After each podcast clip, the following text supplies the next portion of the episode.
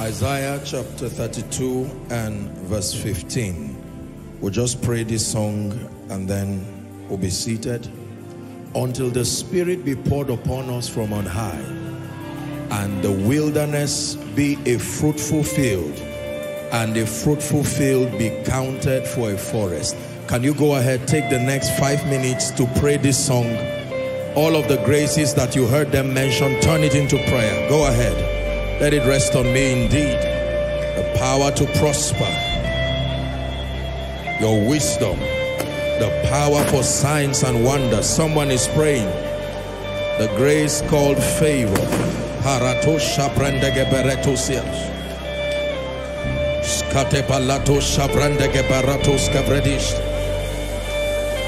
Someone pray. Until the Spirit be poured upon us from on high. When the grace is upon your life, it speaks instantly and loudly.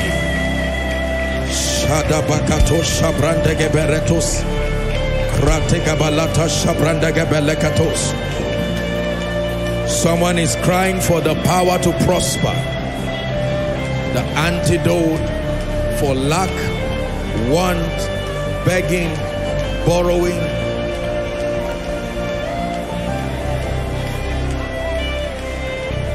Are you praying? The power for the supernatural, commanding signs and wonders.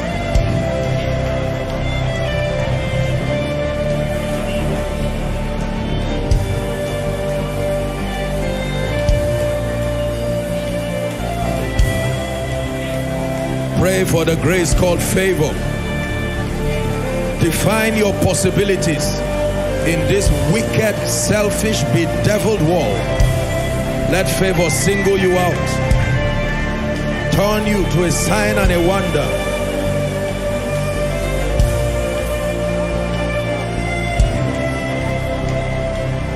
For in Jesus' mighty name we pray.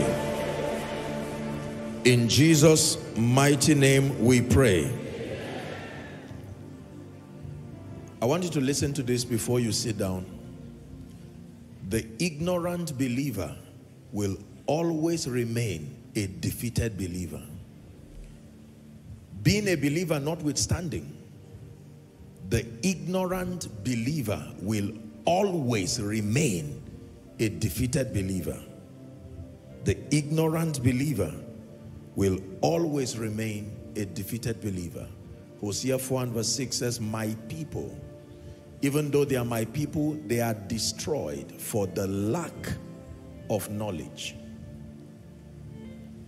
The blessing that we have received in this Zoe life is accessed experientially by knowledge. So just because you have received the life of God does not mean you will have the experience of that life, not without knowledge. Hallelujah. We're still going to pray one more prayer. Please lay your hands on your head and cry for knowledge. Father, what I need to know tonight, as far as my walking in victory, my excelling, my prospering, my walking in signs and wonders is concerned, let it be released upon my life. I am a receiver tonight. Go ahead and pray. Go ahead and pray.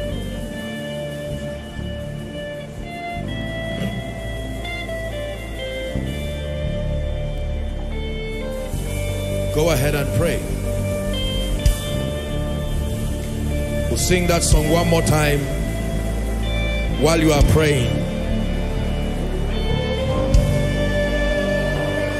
Me. Oh, rest on me. Oh, rest on me, power to prosper, rest on, oh, rest on me, oh, rest on me, oh, pray for 1 minute, rest on, let it be right from the depth of your heart.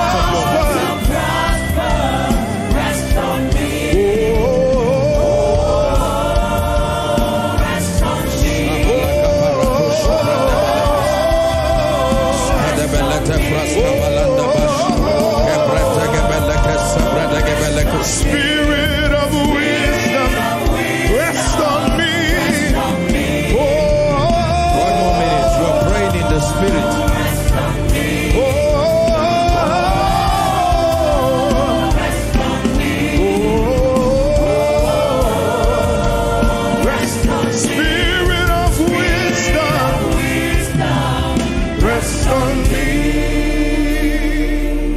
Second Corinthians chapter 9 and verse 8.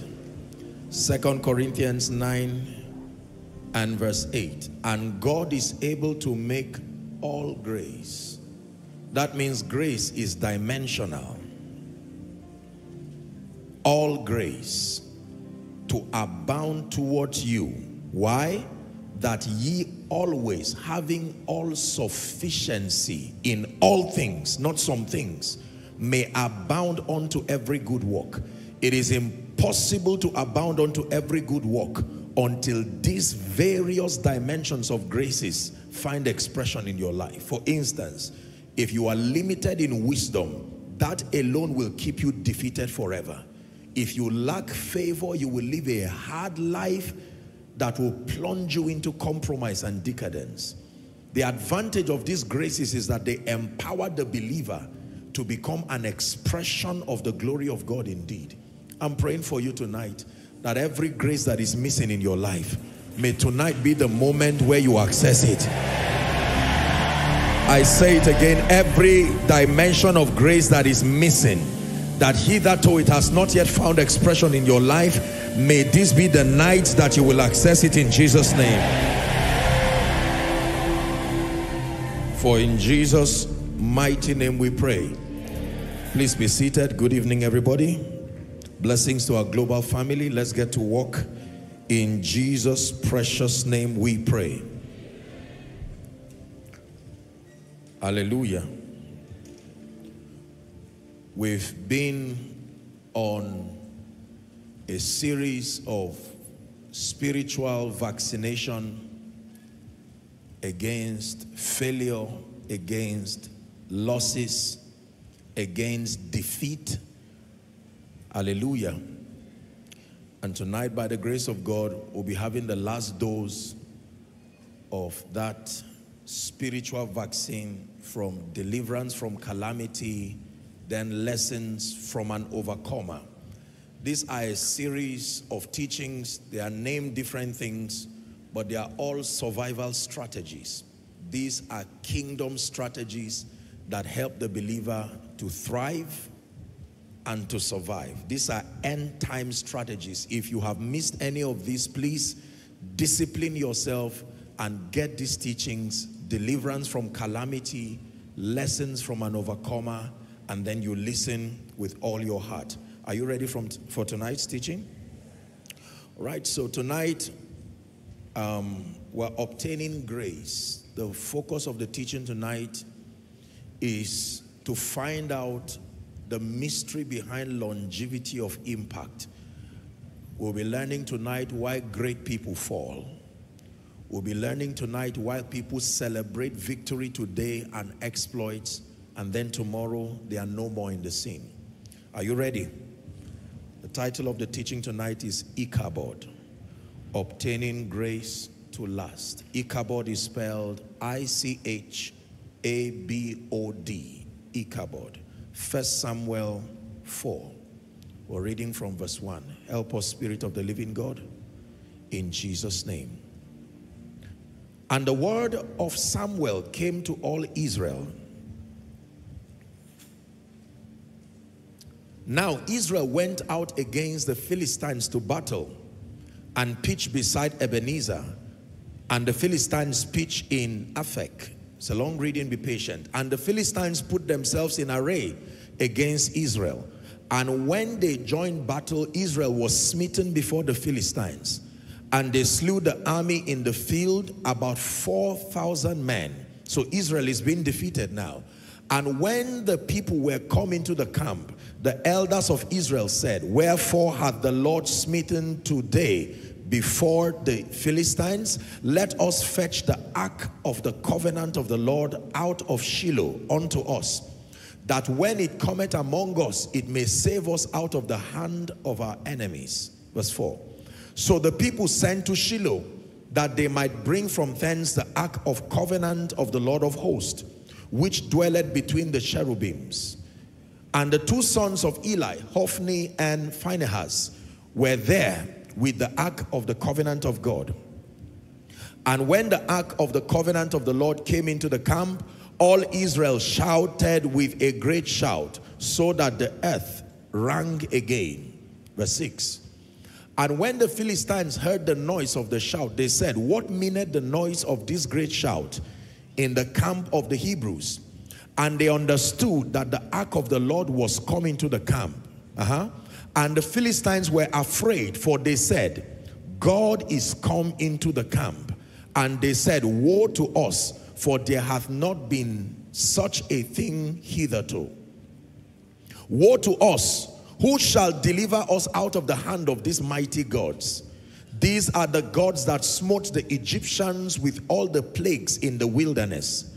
Be strong and quit yourselves like men, O ye Philistines. They're encouraging themselves now. That ye be not servants unto the Hebrews, as they have been to you. Quit yourselves like men and fight. So they went on to fight all the same. And the Philistines fought, and Israel was smitten, even though the ark was there. They fled every man to his tent, and there was a very great slaughter. For there fell of Israel 30,000 footmen. Verse 11. And the ark of God was taken, and the two sons of Eli, Hophni and Phinehas, were slain. And there ran a man of Benjamin out of the army, and came to Shiloh the same day with his clothes rent, and with the earth upon his head. And when he came, lo, Eli sat upon the seat by the wayside watching, for his heart trembled for the ark of God. And when the man came into the city and told it, all the city cried out. 14. And when Eli heard the noise of crying, he said, what meaneth the noise of this tumult? And the man came in hastily and told Eli.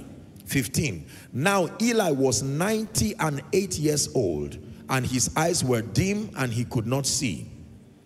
And the man said to Eli, I am he that came out of the army, and I fled today out of the army. And he said, what is there done, my son?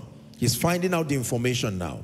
And the messenger answered and said, Israel is fled before the Philistines, and there had been also a great slaughter among the people, and thy two sons also, Hophni and Phinehas, are dead, and the ark of God is taken. 18. And it came to pass, when he made mention of the ark of God, that Eli fell from off his seat backwards by the side of the gate, and his neck brake, and he died. For he was an old man and heavy, and he had judged Israel 40 years. 19. And his daughter-in-law, Phinehas' wife, was with child, near to be delivered. And when she heard the thing that the ark of God was taken, and that her father-in-law and her husband were dead, she bowed herself and travailed, for her pains came upon her. Verse 20. And about the time of her death, the women that stood by her said unto her, fear not, for thou hast a son. But she answered not, neither did she regard it. 21. And she named the child Ichabod, saying, the glory is departed from Israel, because the ark of God was taken, because her father-in-law and her husband were all dead. Last verse, 22. And she said, the glory is departed from Israel, for the ark of God is taken. The Lord bless his word in Jesus' name. So at this time, the sons of Eli, Hophni and Phinehas, they had become very lawless boys. And then Israel went to war against the Philistines, and about 400,000 of them were defeated, or 400 or 4,000 really. And then when they were defeated, they said, no, it is because the ark of God is not in our midst. go and get the ark and bring it in our midst. And they brought the ark thinking it would be the basis for their victory. And even with the ark in their midst, the Bible says 30,000 other people were slaughtered. The ark was taken away from them. And then Hophni and Phinehas were slain.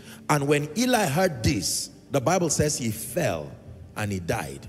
When his daughter-in-law, the now wife of the late Phinehas, when she heard this, even though it was not time, she had to travail and give birth to a child. And the people were encouraging her, don't worry, you've given birth to a son. And she said, no, I will not make it. And she named the child Ichabod. She said, the glory is departed from Israel. The word Ichabod is a Hebrew word, and it means, like you read, the glory has departed, or without glory, or where is the glory? So just like Jabez, it was customary for the people in those days to name children after their experiences. Are we together now? Yes, it is a practice that till today is still strong among Jewish nations. They would name children after experiences. They would name children after all kinds of things. Now, every believer in Christ has the destiny of ever-increasing glory. Let's start from there. Every believer in Christ, you and I in Christ, we all have a destiny of ever-increasing glory. Proverbs 4 and verse 18. The Bible says, but the path of the just is as the shining light that shineth more and more unto the perfect day. So more and more is the destiny of every believer in Christ. Hallelujah. Ezekiel 36 and verse 11. Ezekiel chapter 36 and verse 11. Ezekiel 36 and 11. I will multiply upon you man and beast, and they shall increase and bring fruit. And I will settle you after your old estates. And then it says, I will do better unto you than at your beginning, and ye shall know that I am the Lord. So God is committed to ensuring that our experiences are better even at the latter parts of our lives than the beginning. Every believer in Christ has the destiny of ever-increasing glory. Hallelujah. Ecclesiastes chapter 7 and verse 8 tells us that better is the end of a thing than the beginning thereof. That means in the mind of God and the way God operates, the end of a thing is of more importance, of more value, and of more significance. Better is the end of anything at all than the beginning. Hallelujah. Very, very important. Now, most people are excited when they begin things in life. Begin businesses, begin a home, begin a ministry, begin schooling. Usually beginning is characterized by so many things. Joy for some. If you're sending your child to school, he's about to start school. Usually he's rejoicing, not knowing what and what he will face. Sometimes beginnings start with pain. For instance, the beginning of an individual's life, you may come from a family that may not have any sense, any advantage whatsoever. Beginnings are also characterized in many regards by overconfidence. Most times you know beginners because there is a sense of overconfidence. They believe that they are able to handle life on their own and most times would not listen. Hallelujah. But for everyone, usually, your beginning relative to your end starts with ignorance. So we have all of this to characterize beginnings. And it is in God's mind that no matter how an individual begins, that the end of that person's life, the end of that person's destiny becomes glorious. So it's all right to start from any state, whether poverty, whether spiritual laxity, like the dear lady who shared the salvation of her entire family, you can imagine. Hallelujah. So if you were to look at that lady 10 years ago, you probably would see a beginning that was not kingdom, not scripture compliant. But glory to God, right now, You see the miracle that God has done. So it is a very powerful thing. Job 8:7. Let me show you a scripture there. Job 8:7. It says, though thy beginning was small, yet thy latter end should. It didn't say would. It means it is supposed to be this way. But whether it happens or not, it's a different explanation altogether. Though thy beginning was small, yet thy latter end should greatly increase. When the Bible says a thing should be, it doesn't mean it must be. The moment you see should be, it means that there are conditions. And if those conditions are met and are kept, then that reality becomes your manifestation. Otherwise, it will just remain as prophecy. Unfortunately, our world today is full of very pathetic stories, stories of grace to grass, as we call it, and then full of very inspiring stories, stories of grass to grace.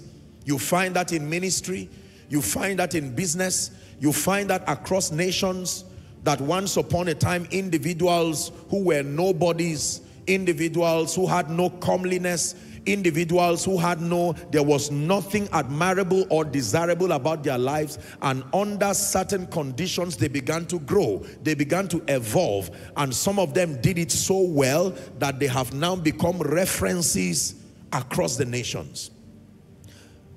And at the same time, the Bible is full of people who the chapters of their life started from their points of victory. We may not know so much about what happened, but at the time we met them, at the time we knew them, they were people who were celebrities, they were great, and at the end of their lives, all that we see in their lives is a catastrophe, disaster. An example is the man Gehazi. The Bible does not give us any picture about the training process of Gehazi.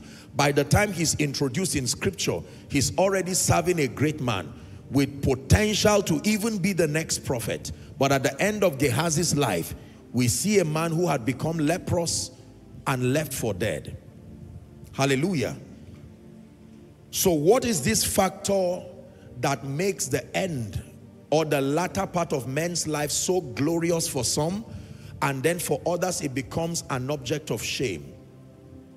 There are names today that when you call, unfortunately, people do not want to be associated with it because of the kinds of ugly stories that are about around that name.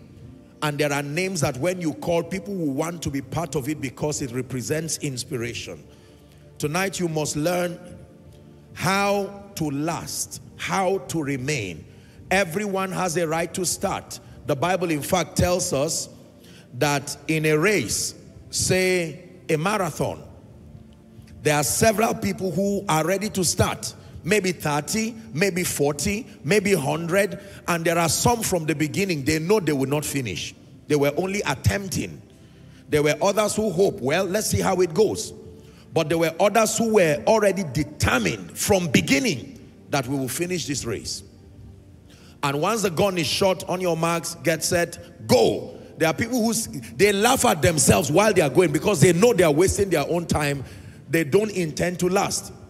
After they circle the field once, twice, on their own, even without being tired, they just say, no, I have to reconsider this. It's not worth it. And then there are others with unbending determination, not smiling. You call them, they don't care. You insult them, they don't care. With that kind of determination, they keep moving until they eventually finish. Hallelujah. And so I want you to pay attention as I share with you why greatness is short-lived. I want to show you why great people fall, why great institutions become shadows of themselves. The key is to plant in us through this teaching the power to last, that starting is not enough. Are we together? Yes. Your real stamina is not measured in your ability to start.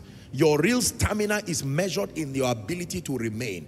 With all due respect, in Nigeria today, I do not know how old the oldest company in Nigeria is. Perhaps maybe one of the banks or maybe some institutions. And they are just a few years. There are structures that don't last because they were not built according to standard. There are corporations and organizations that don't last. In fact, it is said that for most businesses that start, Most ventures that start in Nigeria, at least 80% of them die before the end of the first year. Hallelujah. Isn't it amazing? That is true for churches. That is true for businesses, schools, and whatever it is. So why is greatness short-lived? Why does greatness suddenly turn to shame? What is the key that governs longevity of impact? Are you ready now? Number one, the first reason why greatness is short-lived in the life of individuals, in the life of ministries, in the life of organizations is pride. Up front, let's get that out of the way. Pride. Pride. Proverbs 16:18. Behind everything that was once glorious and is no longer glorious, pride had a role to play. The Bible says, pride goeth before destruction. You know what it means? That means anytime you see pride dancing around your corridor, it came with escorts. Destruction and a fall is part of it. Pride goeth before destruction, and an haughty spirit before a fall. Proverbs 18:12. The first reason why greatness is short-lived in the life of people is pride. It says, before destruction, the heart of man is haughty, and before honor is humility. You see how they work. Proverbs 29 and verse 23. Proverbs 29 and verse 23. Let's read together. Ready? One to read. A man's pride shall bring him low, but honor shall uphold the humble in spirit. One more time. A man's pride shall bring him low, but honor shall uphold the humble. What is pride? The unashamedness to acknowledge God as the basis for where you are, the unashamedness, or the, what they call it now, is it unashamedness? The refusal, let me use that expression, the refusal to acknowledge God, that you step in God's way and you want to be at the center of everything, to receive the credit for where you are, as though you were not helped by God, as though you were not helped by men. The refusal to acknowledge God as the reason, the basis, the principal factor for whatever result you have is called pride. And my goodness, our world today is plagued with men and women who are already disasters going to happen in ministry, in business, in politics. Hallelujah.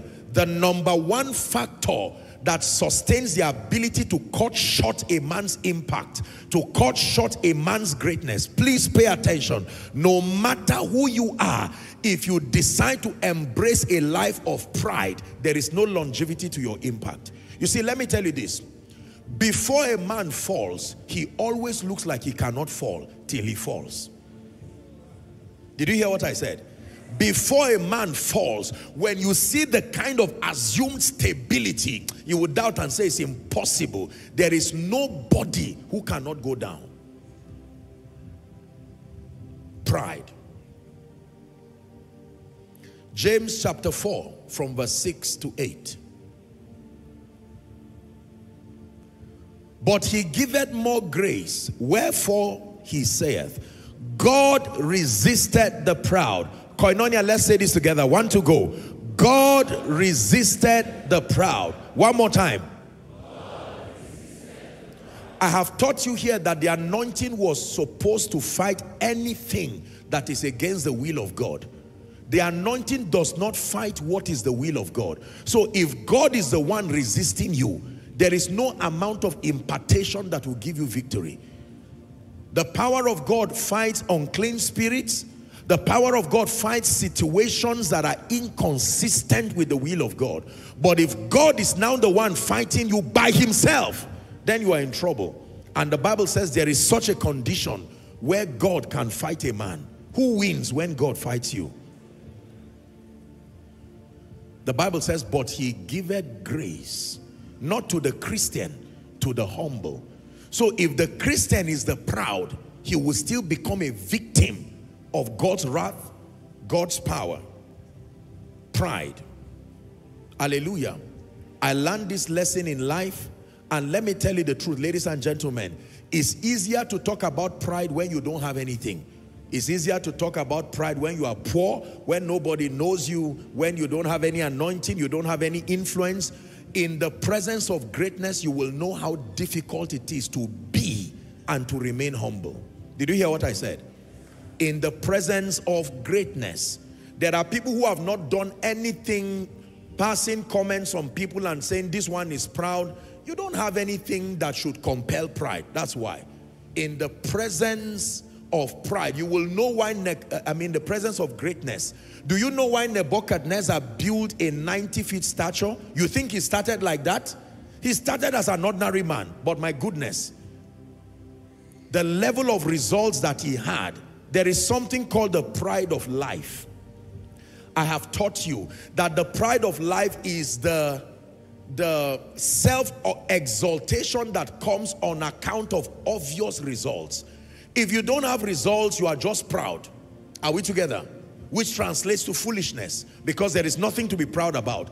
But there are times where you have results, say results, and your results are loud, your results are clear. At such points, it becomes justifiable to be proud.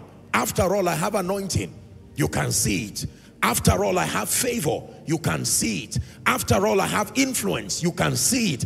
After all, you have become Beulah and Hephzibah. You can see it. It is at this state. Listen, when Satan wants to stop you, he starts to stop you at the beginning of your journey. If he fails to stop you at the beginning of the journey, he will rest for a while. You will think you have defeated him, but he's waiting for you at the corridors of greatness. Because something happens to men the moment they become great.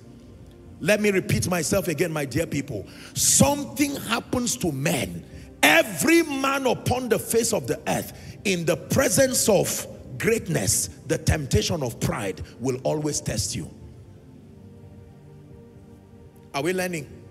Pride. Pride has destroyed preachers. Pride has destroyed businessmen. Pride has destroyed captains of industry. Pride has destroyed people in the academia. There are people who made a boast of several things. They are still begging till today. Pride. You get to a point where you become clear. The devil tells you, without you, this company cannot run. Without you, this ministry will not run. Do you know you are the single reason why this family is working? The moment the devil starts making you look like everything fails without you, you already know you are in trouble. And it may be true. Every house is built by some man, but the truth is that God is the builder of all. How do you know that you are suffering from pride? When people no longer matter to you. You believe that everybody must bow before you and acknowledge you because of what you are doing, number one. And you believe that everybody is of less importance except you. You are the principal defining factor in that equation of success. Beware. Pride has already gotten to the corridor.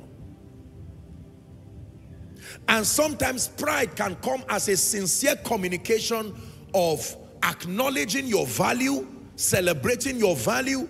Joshua Selman, you are doing so much, traveling around the world. Usually you will start by saying, thanks of God. Very soon you will feel too big to bow. And you say, but come to think of it, oh, this thing, they are not lying. Are we together? And you know, most times, there are many people who, they don't do the boasting themselves, but they have arranged a system that does the boasting for them. You are still proud. Are we together? May God deliver us from pride, oh. Shout amen, oh. Shout amen.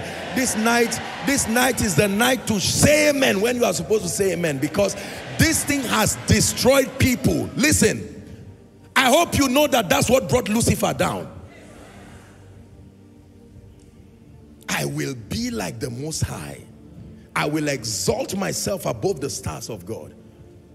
If there is anything for you to fight as a survival strategy, ladies and gentlemen, As you rise, as God lifts you, the first thing to check in your life, if you want to last, is pride. Pride. You can be simple and yet proud. I hope you know. There is a difference between simplicity. There are people who are generally not simple. They are very lavish about life, but in truth, they are humble. It's just their disposition. There are others who are very simple and very proud. Then there are those who are still loud and proud altogether. Listen, you have really gotten victory if you have victory over the pride of life. There are a few things that when you really conquer, you deserve to give yourself a pat at the back. One of it all is not having money in your account. Believe me, if you are able to successfully resist the spirit of pride, you have signed in for longevity of impact.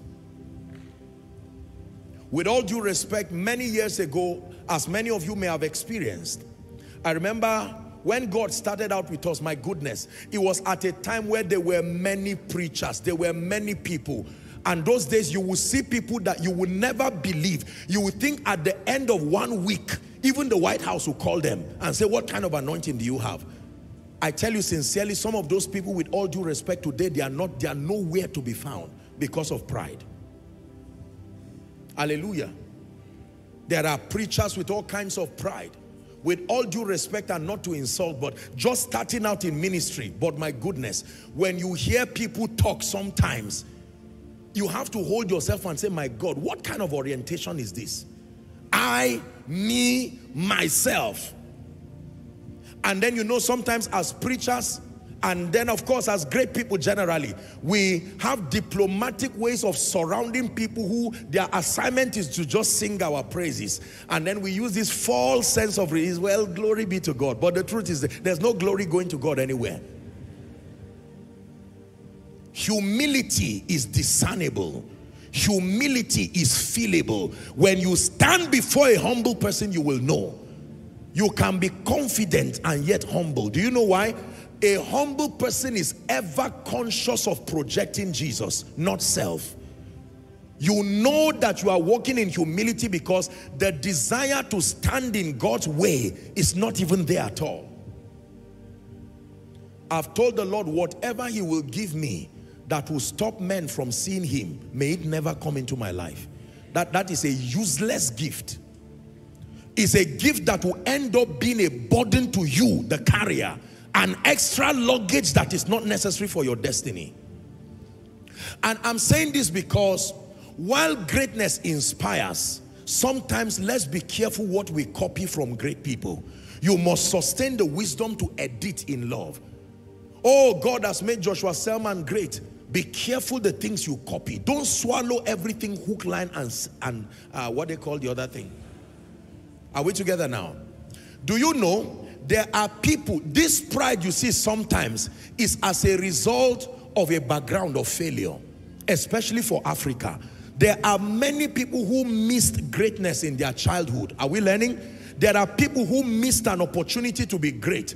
Either they were insulted by parents, or they were insulted by maybe school institutions. So naturally, the moment you make it, that desire to shout it and slap it at the face of everybody, unlike your believing or your disbelieving me, I have arrived.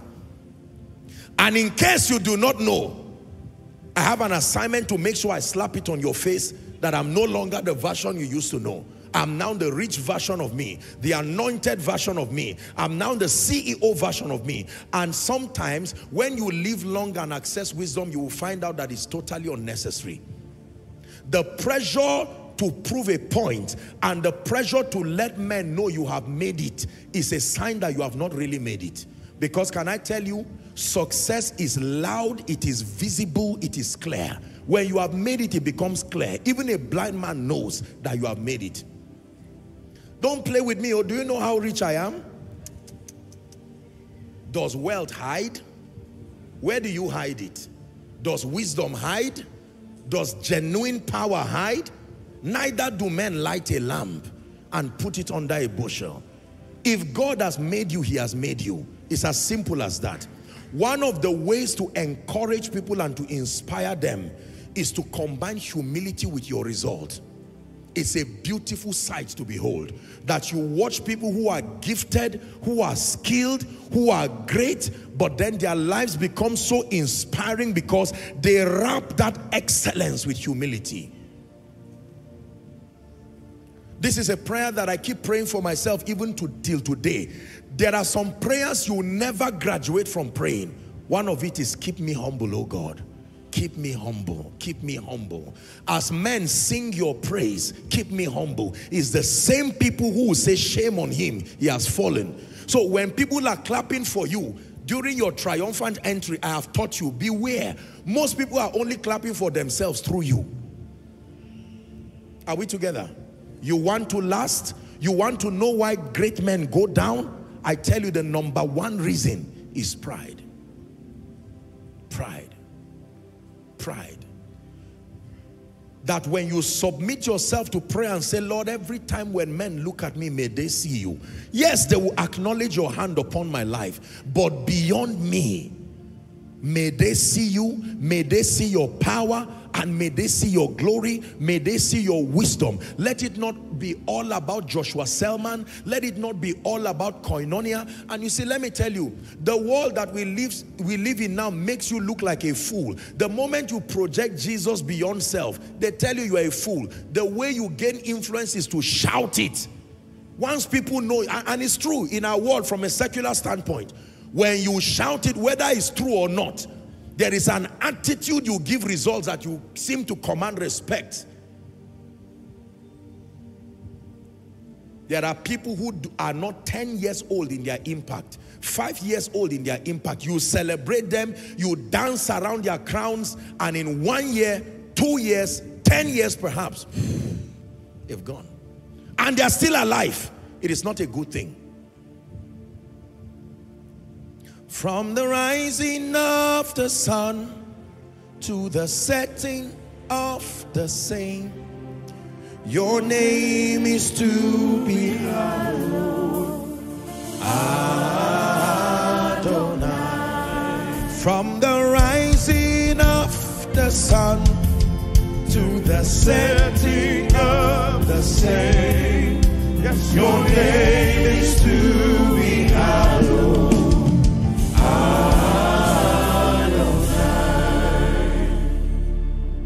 I'm never tired of sharing with you my experience, and the Lord told me very clearly, son, if you will let men see me, there is nothing I will not give you. This is a condition. Can I tell you, seated here looking at me as sincere people who want to make it, for some seated looking at me now as sincere people who have made it to a level. And I understand the pressure of wanting, you don't want people to downplay what you stand for, because we live in a world where there are people who will see the results on your life and still downplay it. And I know sometimes it can be ego stinging. So the pressure to have to prove a point and slap it on people's face that, listen, don't look down on me. I am a millionaire. I am a billionaire. I'm an anointed person. I'm the CEO. But I'm telling you, from the lens of wisdom, it is unnecessary. Your passion to remain must exceed your passion to be known. Your passion to remain, to last, must exceed your passion to be known. Write it down, please.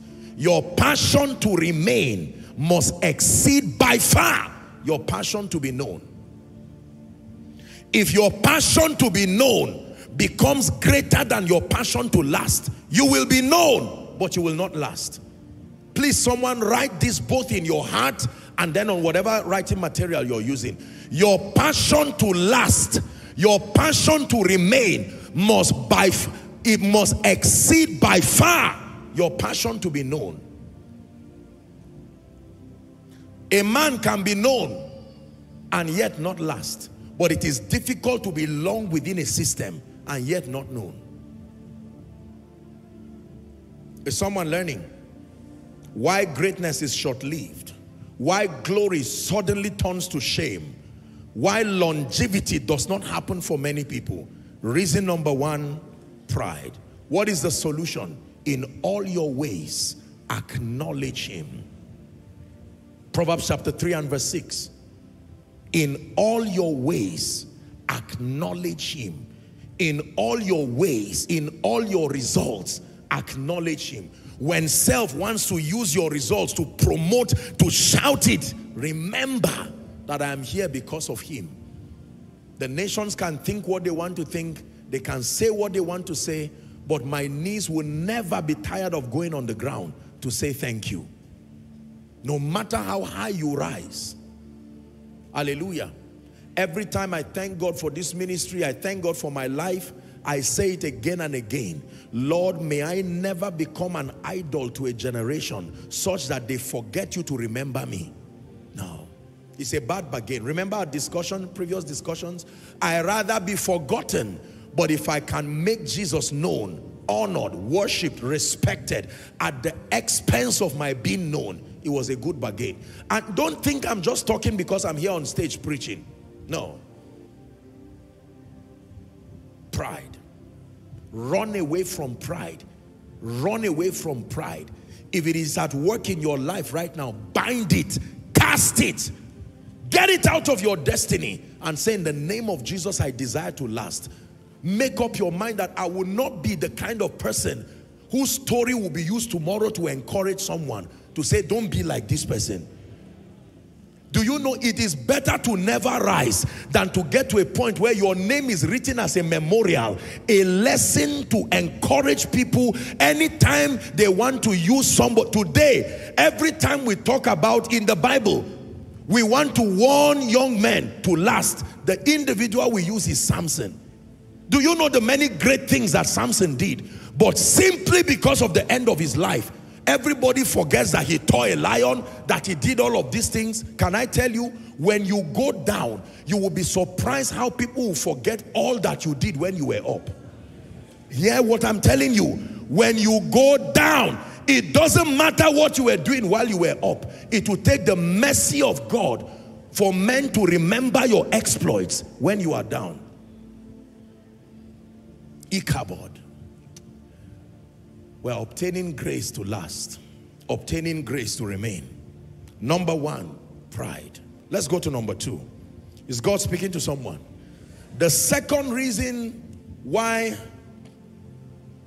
greatness is short-lived in the life of many is an arrival mentality.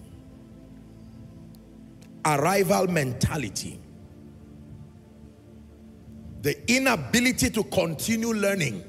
The inability to continue improving. 1 Corinthians 8 and verse 2. Arrival mentality. What is there to know again? What is there to learn again? What is there to pray about again? I have received the highest award. Do you know that it is often said that for most graduates, as soon as they graduate, their mental capacity starts declining? Because the pressure to learn is no longer there. And they literally stop growing mentally. If any man think that he knoweth anything, the Bible says he knoweth nothing yet as he ought to know. You really know real champions because they always carry an unassuming personality, ever open to learn. The man is a professor, but he's listening to you. And even though what you are saying may not make sense, he's still listening with an open heart. One of the ways you know great people who will last is their passion to keep learning. They learn from the great, they learn from the small, they learn from colleagues, they learn from superiors, they learn from subordinates. They remain, they are students for life. The school of wisdom is a school where you never graduate. You are only admitted. The day you graduate into failure. Arrival mentality.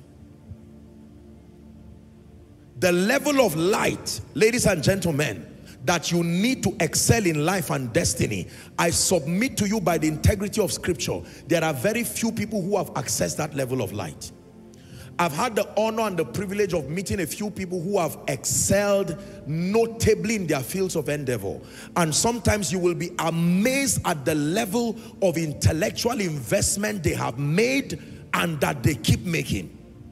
Whether it's in sports, whether it's in music, whether it's in ministry, you know, and so on and so forth. Sometimes when I'm studying, I get these very sincere text messages from people. Oh, Apostle, thank you for transforming us and doing this. And then I just look at it and I smile. I'm grateful on one hand, and then I just look at my Bible face forward and I continue reading. Because I have taught you, nobody claps for you twice for doing the same thing. Once you receive the applause for a level of result, that is it. If you don't grow, you will not receive any applause again. Arrival mentality. Yesterday's excellence will always be tomorrow's mediocrity. Yesterday's excellence will always be tomorrow's mediocrity. Once upon a time, owning a typewriter was a breakthrough. If you own a typewriter, it was proof that you had made it. But today you can pack typewriters and give someone, and the person will insult you and return it back to you. How about Nokia 3310? If I package it and give it to you today, I say with love from me, you accept. I tell you it's a prophetic message that you will start hearing God. Otherwise, you most likely may be angry. Apostle, you mean, did I offend you? Why will you give me this? But once upon a time, it was that people stole to get it. People lied to get it. Yesterday's excellence will always be tomorrow's mediocrity. Or today's excellence, in fact. So you need to be careful that you got an award yesterday does not mean you will get an award tomorrow. Our world is full of people who live in their yesterday. Their arrival mentality kept them there while the world was moving forward. And when you talk, they start giving you stories of yesteryears. I once was the most brilliant person. Are you now? I once was the most intelligent person. Are you now? Those days, I was the one who interpreted for T.L. Osborne. What happened to you now? Celebrating yesterday at the expense of the impact and the exploits of today is a disaster. Your yesterday should never be better than your today. If I give you stories only of yesterday, as though God is not working today, something is wrong. The Bible says Jesus Christ, the same yesterday, today, and forever. If he did it yesterday, where did you keep him that your result is no longer happening again? I used to pray for the sick yesterday. Thank God, but what is happening now? There are still sick people today. I used to teach yesterday. Job said, oh, that I was in the days of my youth, when the secrets of the Lord was upon my tabernacle. Can I tell you, may you never lack testimonies that the only thing you have is yesterday's result. I'm saying it again, may you never lack testimonies that you cannot tell people what God is doing in and through your life today. The only thing you have to say are the things that happened yesterday. I was rich, I was anointed, I was blessed, I was serious. No.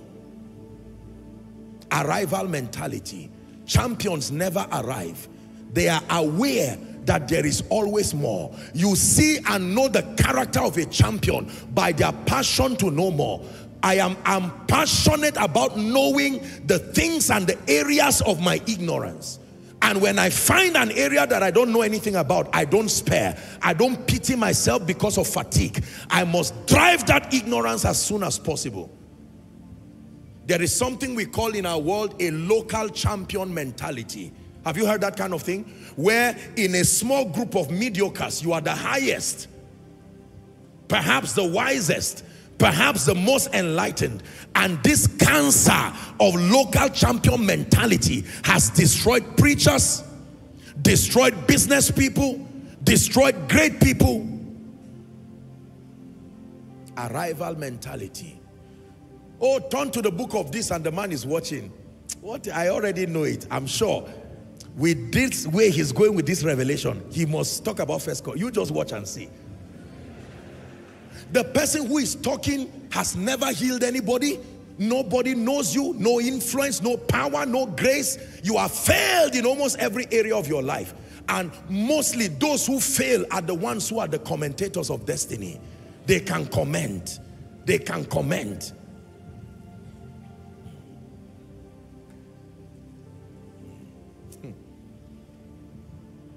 It's in you, Lord. It's in you, Lord. We know there's more that's found in you. It's in you, Lord. It's in you, Lord. We know there's more that's found in you. Have you seen a group of billionaires or millionaires sitting together, and with all due respect, someone who just shows up in their midst and sits down there, and they are asking somebody a question that this our man has no idea about, and he will not let the people who have results answer. While they are talking, they say, no, well, I don't agree with that exactly. What are you saying? What have you heard? You see how people disgrace themselves in destiny? People are talking about the anointing, and someone who has no understanding of the dynamics of the anointing is editing and complaining and saying, well, it's not exactly like that. And then those who really have the anointing are saying, okay, we're listening. And you are just saying rubbish and confusing yourself and making a fool out of your destiny. Then when it is time to make it happen, usually they step back. May you never be ashamed. Say amen. May you never be ashamed. I rebuke from your life an arrival mentality. Listen, always have the heart of a learner. I'm teaching you how to last. Who would imagine that the word incarnate, the logos of God, at age 12 will humble himself and go to the temple to learn what? From people he created. And without him was not anything made that was made. But when he became a man, by himself, he went to the temple. I'm sure he would sit down there, and then the Pharisees would be teaching him. There was this one that appeared to Moses, and you'll be saying, wow, tell me more about it. So when the light appeared, he said, I am that I am. And the I am himself is listening and nodding his head. What humility is greater than that? If God can sit down to learn as a man, anybody that refuses to sit down and learn, you have pegged your potential for growth. Hallelujah. Champions learn. They learn all the time. They learn with their hearts opened. They learn with their hearts opened. You know that a man is going to last in life and destiny because of their passion to learn. Hallelujah. One day, someone gave me a book. I think maybe just, I don't know if it's I think it's some lady wrote one book and just put it as a gift among the gifts they gave me. And I opened it and looked at the book. And to be honest with you, it was something I didn't seem to pay attention to, but the topic caught my attention. And I just said, wow, this is interesting. Turned to the back, read about the person. And I just opened just one small chapter and read just one line. And I was so blessed. So blessed by what that lady, I just read that part alone and then I kept it, but I was blessed. I remember one time, I think I was looking for I was just researching on a particular topic, true story. And then I saw a video, maybe like 5-10 minutes on YouTube, I don't even know the person. And the entire, I'm not sure that it was up to maybe 30 or 40, what do you call that thing, whether likes or follows, you know, the people listening to him. And then I listened to what the gentleman was saying. And my God, it was 5 minutes of profound wisdom. Yet nobody was listening. I said, this gentleman now may have known about me and never know that I am part of those who have benefited from him. I'm sure he'll be praying and say, oh God, let me meet this man one day. Not knowing that the man you are praying to meet listened to your 5 minutes video and was blessed by it. Some of you will never admit it. That you are a big man and say, no, I learned from a little child. Ah, that is a sting to your ego. You say, no, I received it from heaven. What is there to say you just learned? Does it take away your anointing? Where did you learn how to cook this nice meal? You know, I have my thing with God. Tell the truth. There is nothing to be embarrassed about, ladies and gentlemen.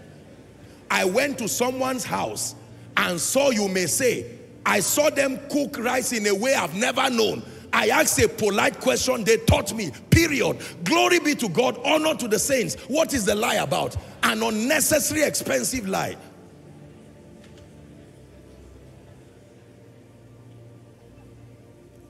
Say amen. Amen. Arrival mentality. You must fight it. You must fight it. It is the cancer of great men. It is easy to study when you have not become. It is easy to study when men do not know you. But when you get to a point where your results are clear and obvious, can you sit down and listen to someone you trained and learn from him? It is one of the biggest disasters of men of God. If I'm not preaching and I sit down, there are times I go to preach in meetings and perhaps there might be a number of preachers, some preaching before me and after me. If I have the time, it doesn't matter whether I train the person, whether we are colleagues, whether it's a father, it doesn't matter. Once the word of God is coming or any platform to dispense wisdom, I listen to it carefully. If there's nothing I can learn, glory be to God. At least I did not waste my time. Are we learning? An arrival mentality. When you find what you do not know, humble yourself and learn. Humble yourself and learn. Humble yourself and learn. Reject an arrival mentality so that the word Ichabod would never be used over your life and your destiny. No. And I have taught you that everywhere you see greatness, respect it. When you see greatness, especially when you have access to it, respect it. If I have the honor of meeting any of our fathers of faith, the short time for discussion, that is not the time to start making any contributions. No, it doesn't mean I'm a dummy. There are things I know, but then I keep quiet because there are many things I do not know. And you use the opportunity and ask questions. Many of you would have been wiser if you did not waste your time. Have you seen people who come for counseling? And for 15 minutes, they are teaching you. They sit down and say, well, I want to tell you, there's a way God works with me. So here's how it works. Every time, January, February, he speaks to me. So God told me this. And so why are you here? You are wasting my time. You are wasting the time of other people. If you are not here to listen and learn, and meanwhile, while they are saying all that thing, you have x-rayed them by the Spirit. You have found them wanting on many grounds. And yet they will not listen. Then at the end they say, well, I just felt it in my spirit. It always comes once in a while to agree with me. Agree with you, leave this place. You are not ready to receive. Not ready to receive. You are in trouble. You are owing. You are in debt. You are confused. You are oppressed and you are saying agree with you. What is there to agree about?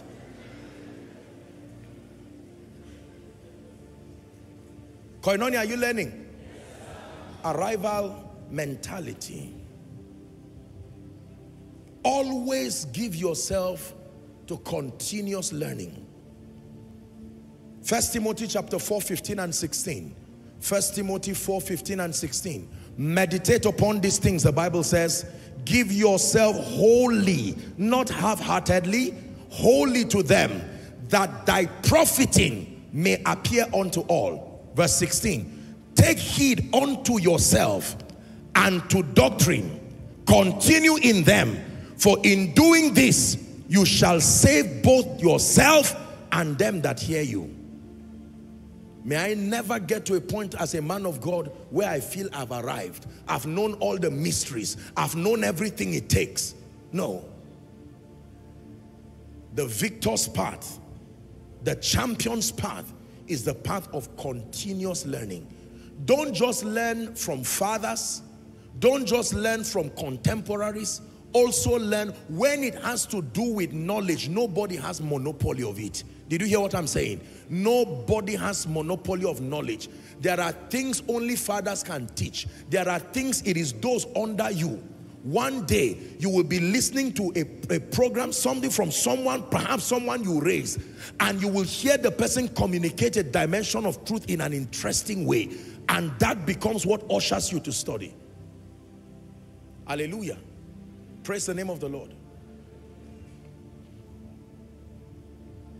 Number 3. Why is greatness short-lived? Why is there no longevity of impact in the life of many? Are you ready for number 3? Distractions and compromises. Distractions and compromises. Galatians 5:7 to 9. Distractions. Ye did run well. Galatians 5:7. Who did hinder you that you should not obey the truth? Ye did run well. It's a question. He's saying you started well. What happened now that has hindered you from remaining? Verse 8. It says, this persuasion cometh not from him who calls you. That means you have, something has happened to you. This is not how you started. You have exposed yourself to another influence. The last verse. A little leaven leaveneth the whole lump. Do you know what he's saying? The character of Satan is that all he needs is to introduce something small. The leaven, what do they call leaven in our days today? Yeast. Thank you. You don't put the yeast the same size as the flour, but you just put it as little as it is and watch the wonder. It will cause the entire dough to rise. That's what he's saying there. A little leaven leaveneth the whole lump. Distractions. Philippians chapter 3, please, 13 to 15. Brethren, Paul is speaking, I count not myself to have apprehended, but this one thing I do, hallelujah, forgetting those things which are behind and reaching forth unto those things which are before. 14. I press. Someone say, I press. Let your destiny hear you. Say, I press. I press towards the mark of the high calling of God in Christ Jesus. 15. Let us therefore, he says, as many as are matured, be thus minded. You must have a mentality that you must press. No distraction. There are two dimensions to distractions. Number one, getting into areas beyond the scope of your grace is why great people go down. The first part of distraction is getting into areas beyond the scope of your grace. Ephesians 4 verse 7. A painful lesson in that area was learnt in the life of John the Baptist. John the Baptist was not a marriage counselor. He did not even marry himself. Instead of him to keep quiet, he had served God faithfully. The greatest of all prophets, provided he was within the area of his grace, no power could touch him. But when he veered off and now started talking about matters beyond the scope of his grace, his head went for it. The Bible says, but unto every one of us, listen, is given grace according to the measure of the gift of Christ. There are men of God, there are business people, there are great people today whose downfall started, not necessarily because of anything they did wrong, but they veered off and began to communicate along areas where grace was not given. Are we together? Yeah. This is very important. Distraction. So God gives people mandates. I'm not just talking in ministry. God gives people assignments, and chances are excellent. You see, the deception of greatness is because once grace is on you, whatever you are doing becomes so easy. You will think every other area will be like that. It is the grace of God on you that makes what you are doing easy. And then chances are excellent that people will now veer off into other areas where grace was not supplied. And they want to command the same authority. That's what gets them into trouble. There are people who have no business doing detailed teachings on finances. They don't have the grace. They could share it generally or learn from those who really have it. There are people who understand very little, perhaps, about the dynamics of prayer. One of the major trouble in the body of Christ today is because everybody believes he has authority to teach on everything. So people stand, I can teach excellently well in an area, and you will be surprised at the rubbish I will teach in another area. The ability to discern your area of grace and stay there with all humility, it profits you and then it profits the body. Are we together? No matter how much I teach on relationship and family and whatever, I will never understand marriage and relationship like a woman like Mommy Funke Adejimo, and then my dear friend and brother Pastor Kingsley and his wife. It's a grace God gave them. By the time you now feel, I can do it, I can do all things. You see, that statement is within the will of God. Are we learning now? Most times, that calamity graduates from pride. It starts from pride, and then we delve into areas and we claim to be authorities in areas, and we come up with misleading information. When you function within the area of grace, the grace given to you insists that you remain accurate within that area. Hallelujah. There are people who get up and make expensive risks in their life that ruin their ministries. They just get up and produce posters, healing meetings. They go online and copy the poster that Ben Hinn used to advertise his meeting. Healing meeting. Expect this and that. And they stand and shout and vow, if anybody lives here sick, except I'm not a man of God. And the sick people say, wow, this is wonderful. We're in a good place then. At the end of the grace, after praying, for, if you are healed, come out. Nobody comes out. You sing praise and worship. I mean, just check. Nobody, should they lie? They were not healed. If you are learning, that's all right. If you are starting, but where you claim to be an authority in healing and power, no sir, no sir, it's not there, period.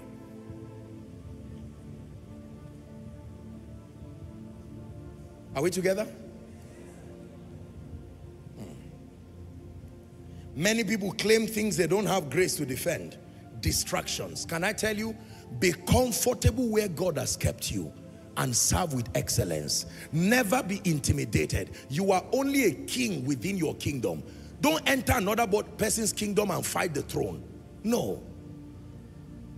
In your kingdom, there is a throne for you. There is a seat for you. There is a crown for you. There is a scepter for you. Remain there. And then respect other kingdoms that you do not have access to. Hallelujah. A gentleman with now, just jokingly, I believe a nice young gentleman, he sent me a text and said, Apostle, I want you to impart grace upon me. I was wondering, how does that happen? He said, I want to be able to raise a song and sing. And I said, I think I just replied him a scripture, let every man abide in his calling. I said, this guy is going to frustrate himself now. You will write a number of songs and not know which one to raise, because it's not about having songs. This thing is of the spirit. There is a grace. There are people who try to sing and you know, you're saying, what, why now? You would have just done whatever you are doing. Hallelujah. And then there are many, many worshipers who now try to preach too. And they sing beautifully, and then they say, okay, let me share something. And you're like, ah, why did you do that? You would have just stayed where God called you. Why did you now scatter everything again? This thing is about grace. So if it is not on this, your head is not there. It's as simple as that. In the name of Jesus Christ. Distraction. So the first area of distraction is getting into areas beyond the scope of your grace. You must be careful. God never sends a man to do everything. God never empowers a man to do everything. There is what men like Watchman Nee will call the limitation of the body. Your heart is responsible for pumping blood, but your heart is not your brain. You can have a healthy heart and have something called brain damage. You will see, act like a fool, even though your heart is empty. Am I right on that? Your heart may have a problem and your brain is still working well. You will not even just act like a fool, you will die immediately. So the various parts of your body have their function. And the reason why the whole organism functions well is because the parts of the body limit themselves. If I need to pick something by mistake, my hands are full, I may use my mouth to hold the phone, but the mouth is not designed to carry things. There are times you may need to veer off temporarily because of something you need to do. But the hand is at its best when it is reaching and holding, not walking. If you use the hand to walk, you will frustrate the hand. It was not built to walk. It was built to reach. It was built to hold. Are we together?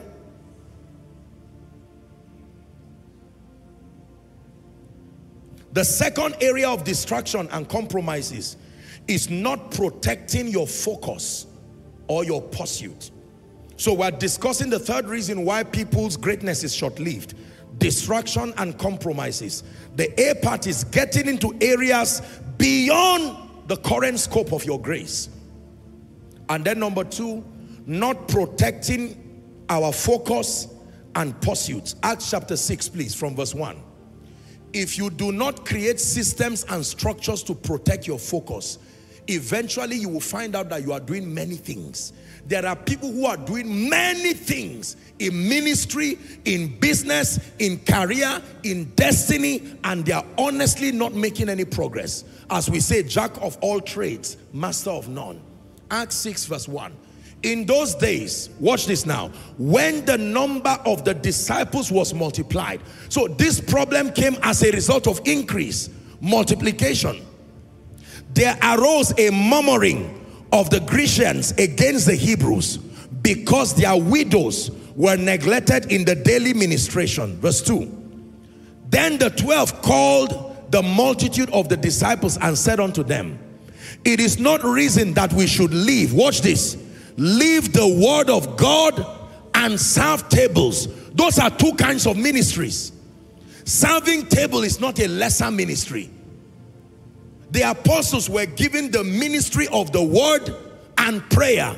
And now, because an issue came as a result of the increase, they came and met them and said, listen, come and discuss this issue. Some women are being neglected. There is tribalism going on here. There is all kinds of things going on here. And the apostle said, no. Verse 2 now or 3. We shouldn't leave the work. Don't distract our focus. It says, wherefore, these are the apostles. They were secured enough to say, listen, it's not incompetence. It's that if we find ourselves in an area where grace was not given, we will be distracted and majors will become minors and minors will become majors. It says, wherefore, brethren, look ye among you 7 men full of honest report, full of the Holy Ghost and wisdom, whom we may appoint over this business. But as for us, verse 4, we will give ourselves continually. Say continually. Say continually. We will give ourselves continually to prayer and the ministry of the word. I like this. Very inspiring. I submit to you with every sense of humility.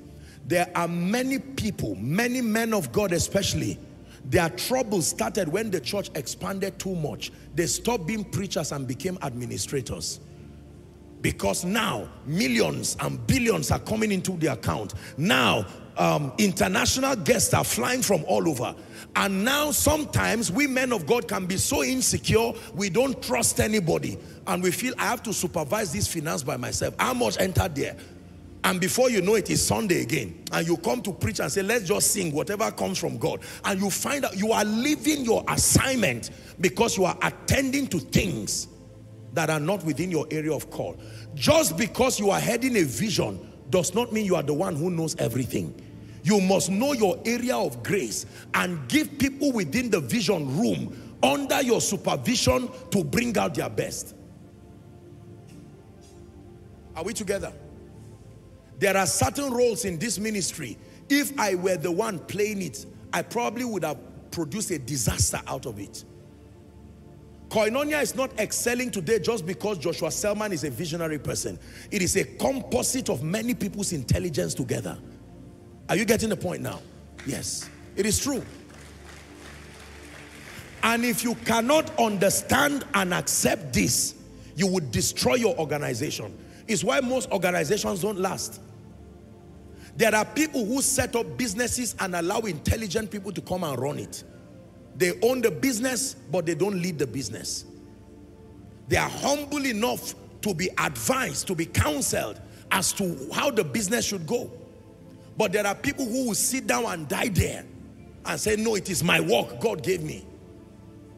And before you know it, the vision is not going well, because they want to do everything. Imagine if I'm the one who is decorating this stage for you. I know you like me because you are hearing me preach. It's because I'm staying in my area of grace. Give me the assignment of fixing this flower and you'll be surprised. My first question is it necessary? Are you in church to see flowers? You see my mindset? So I will remove everything now and say you are not serious. Or I'll tell somebody, put the picture of one big Bible, open it to maybe Psalm 1, leave it there every Sunday. That's what you will see. Because my passion is to make sure you receive the word. What is my business with the flower or the color? No. Get this, you know this kind of Bible that looks like cake? This big Bible. Psalm 1.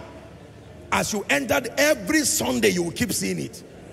You love the word, but you are tired of the atmosphere. No creativity. So you step out of the way and allow those God granted grace to do that work. This is why you are celebrating what you are seeing today.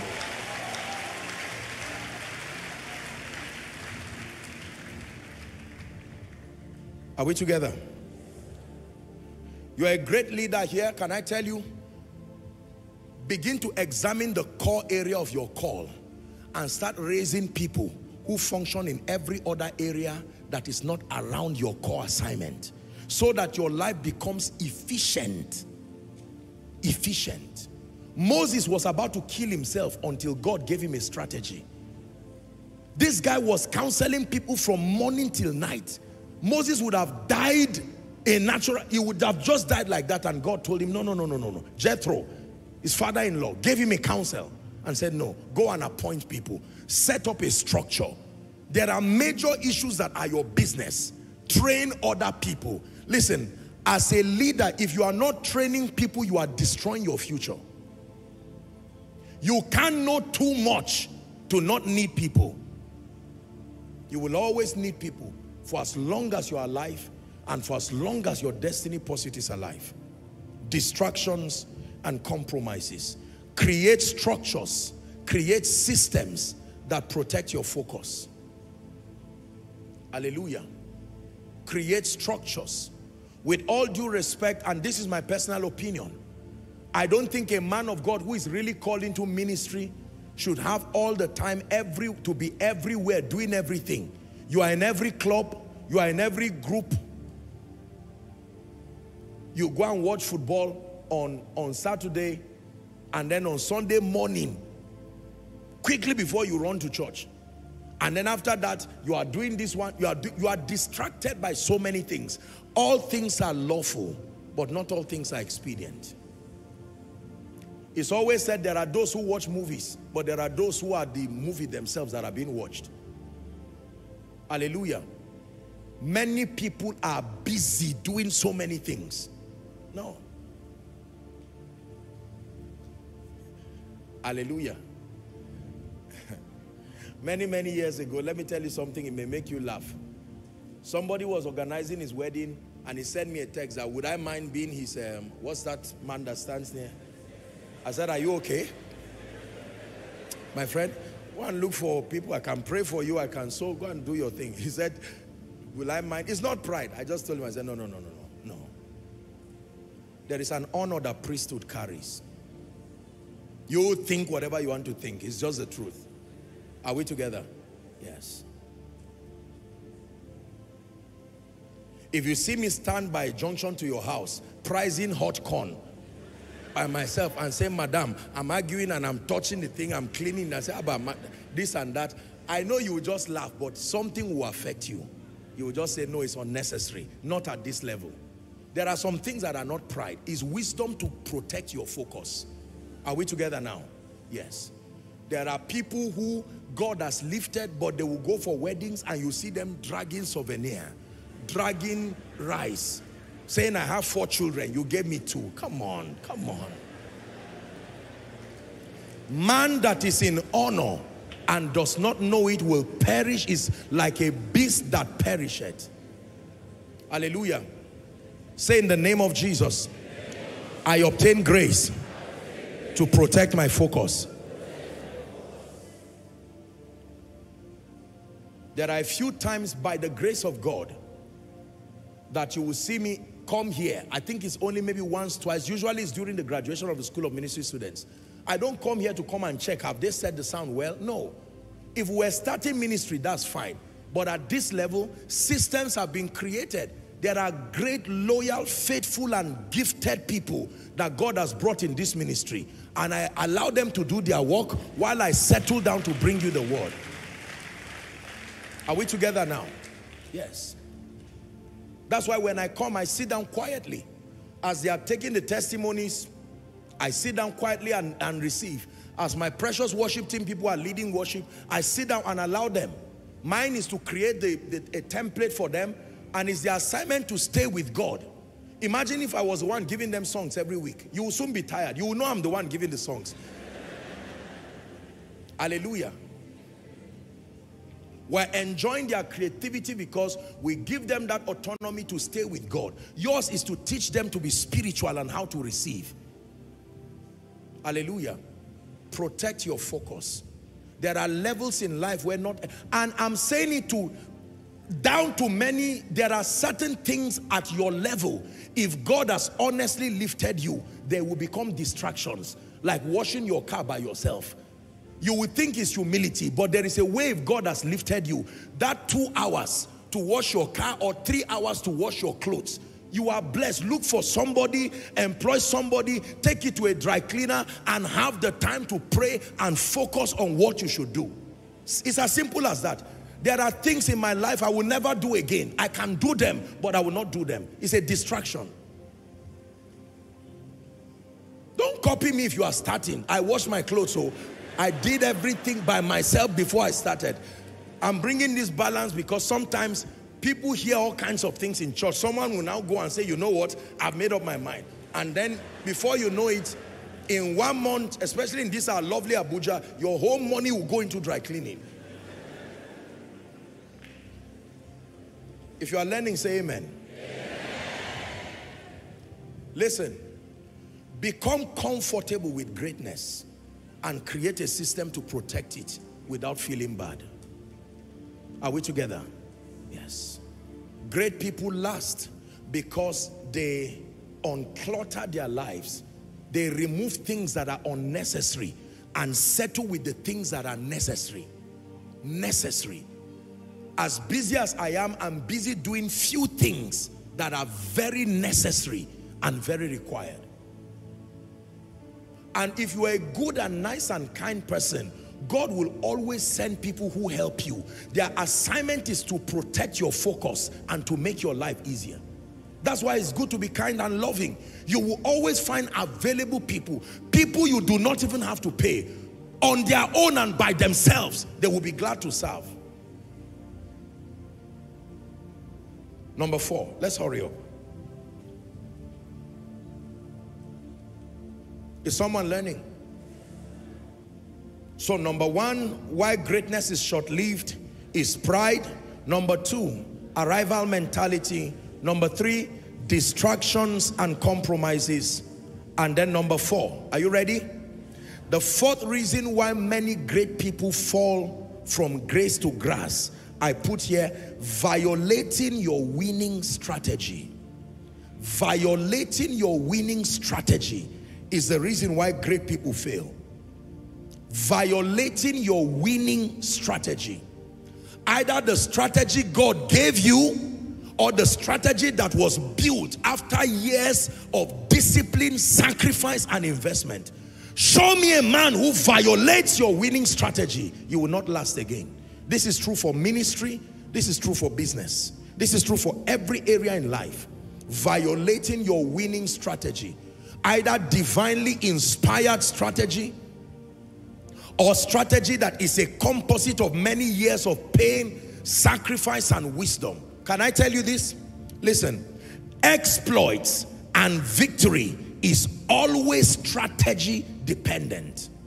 Exploits and victory is always strategy dependent. See every home that is excelling today, wonderful children, great spouse, there is a strategy. The moment they begin to violate the strategy, there will be problem. See a student who is excelling academically, returning back with great results, there is a strategy that keeps them producing that result. Are we together? See a bank, a restaurant, even a church. In business, we call it quality control systems, so that you do not veer off. To maintain excellence, to maintain delivery. Hallelujah. The question God is asking somebody now is, have you kept your winning strategy? When God calls a man into ministry, there is a strategy God. You remember what I taught you? That it is the will of God plus the strategy to bring that will to pass that is equal to victory. If the only thing you have is the will of God and you do not have a strategy given by God, the way that we run Koinonia is a strategy God gave. It's not something that was just invented. But there are aspects of running this ministry, for instance, that is a product of gleaning from the mind of intelligent people who have built organizations that have lasted. No system fails when they respect their winning strategy. Leaders, let me teach you this. Beware of people who come into your vision with their own strategy. No. If it is Goliath you want to bring down, don't assume he will fall by the spear. Goliath is a warrior too. You need to stay with God. If it's Jericho you want to bring down, you need to get the strategy from God. And can I tell you, when God gives you a strategy, even when you want to change it, consult him. There is no major decision that happens in this ministry, no matter how intelligent it is, that I will not pray about. After all the data and everything is brought, okay, beautiful, just give me some time. I have to go to God. Father, this is your vision, this is your work, this is what we have. What do you have to say about it? If God is silent, I keep quiet until the day he speaks. Is someone learning now? Don't just celebrate success within your organization. Teach everybody who is part of your organization. Your organization can mean your home. It can mean your church. Teach them why you win. Don't just allow them enjoy that you are winning. Please hear me. Teach your children why you win. Teach them why there is always money in that house. Teach them why the presence of God is always mighty in that house. Don't just allow people come and enjoy success and leave. Teach them, why do we win in this ministry? Why do we win in this business? Why has God so elevated this vision? If you teach them, they will preserve it. If you don't, they will lose it, especially when you are not there. Are we together? So you have children. Listen to my message, Redefining Inheritance. There are many children whose parents only made them enjoy success. They did not teach them the winning strategy. What did daddy do to become so wealthy? Even though he was not an educated man, he was a man who understood honor. Now you are giving your son all the millions and billions and not teaching him the law of honor. He will soon lose it. I told you that one of the major inheritance that parents give children is their mindset. The first thing to transfer is not money. Transfer your conviction.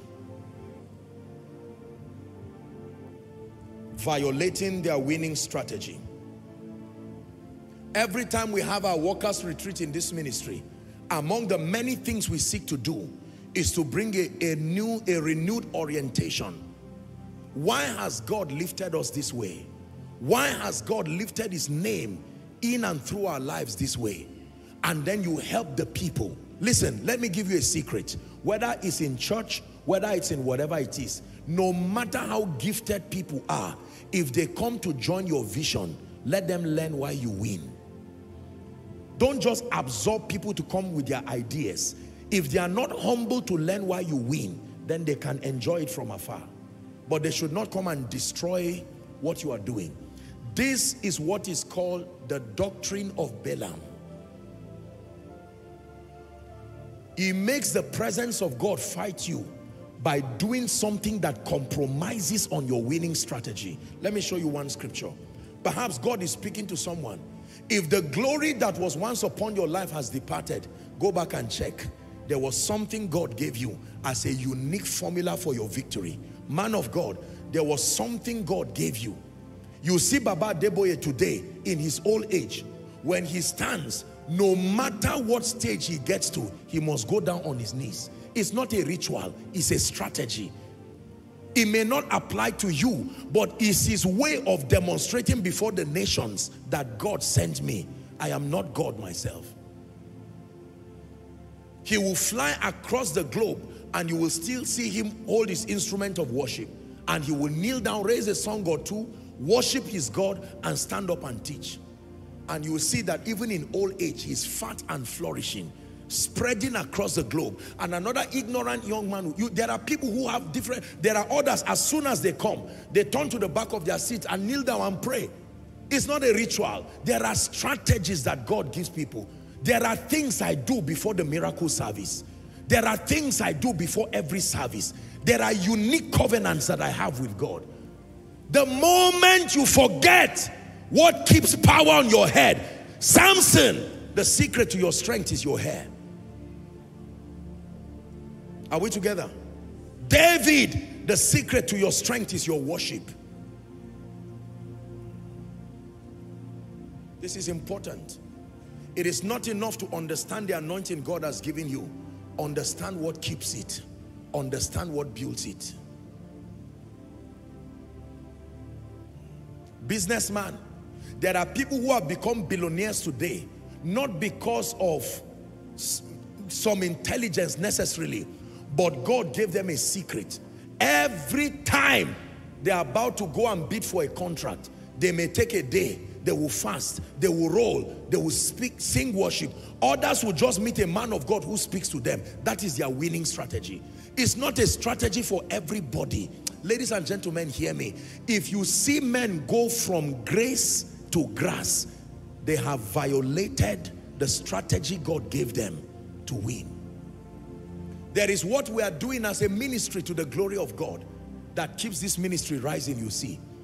And for as long as we walk in keeping with it, for as long as we walk in keeping with it, there is no power in existence, even if it's after 30 years, that will bring this vision down. Let me show you a scripture.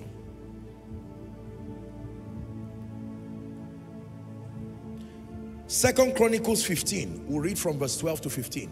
Is God helping someone? And they entered into a covenant. Watch this. They entered into what?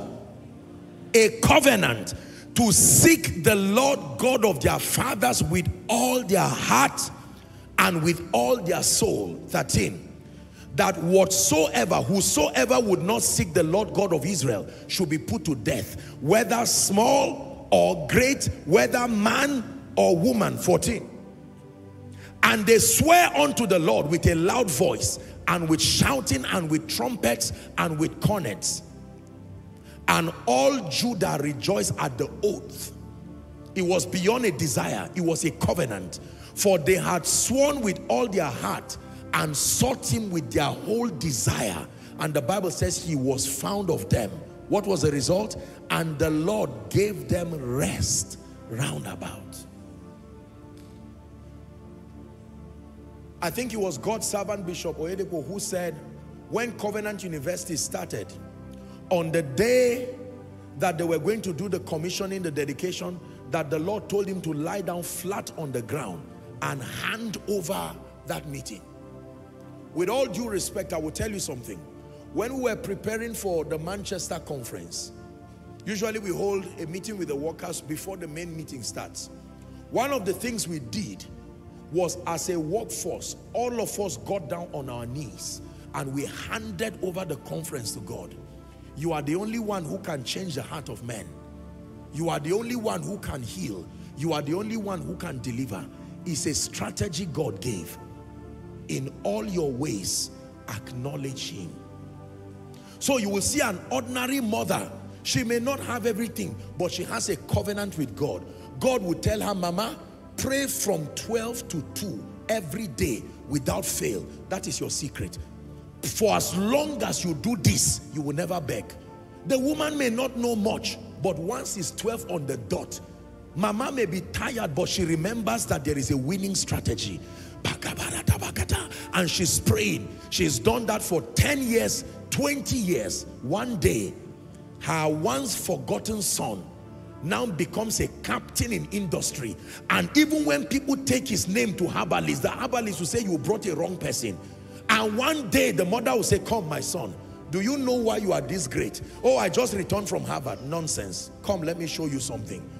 When you were born, God told me you will be great. And God said to make that prophecy come to pass.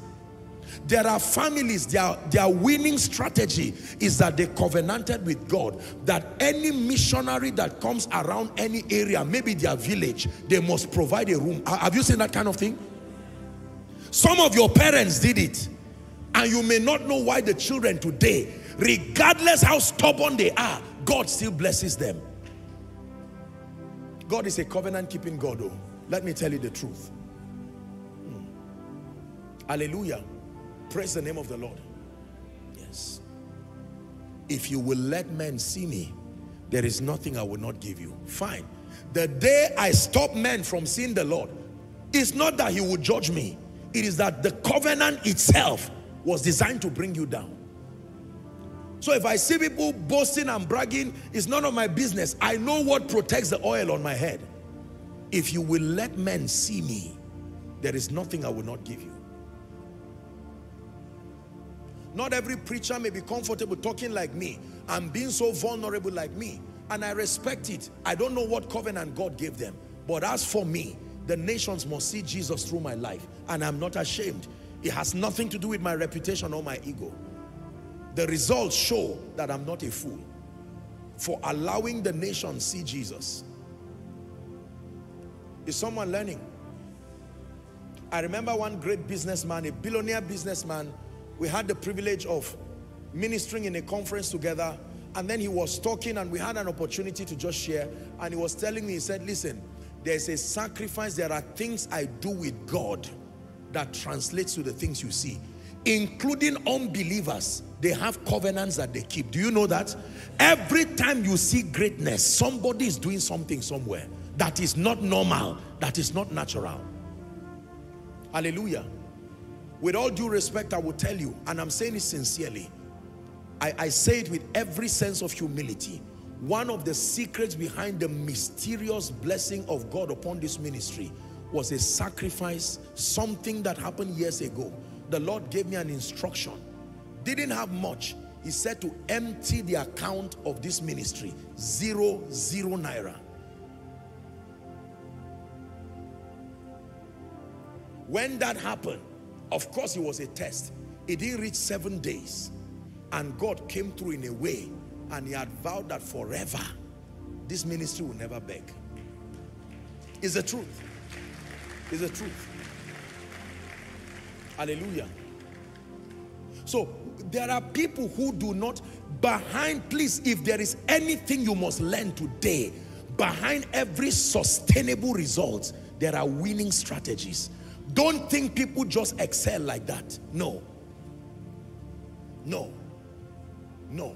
With all due respect, I will tell you, every time I have had the honor of meeting our father in the Lord, Daddy Gio, whether in his office here, whether wherever, I have almost always met him praying.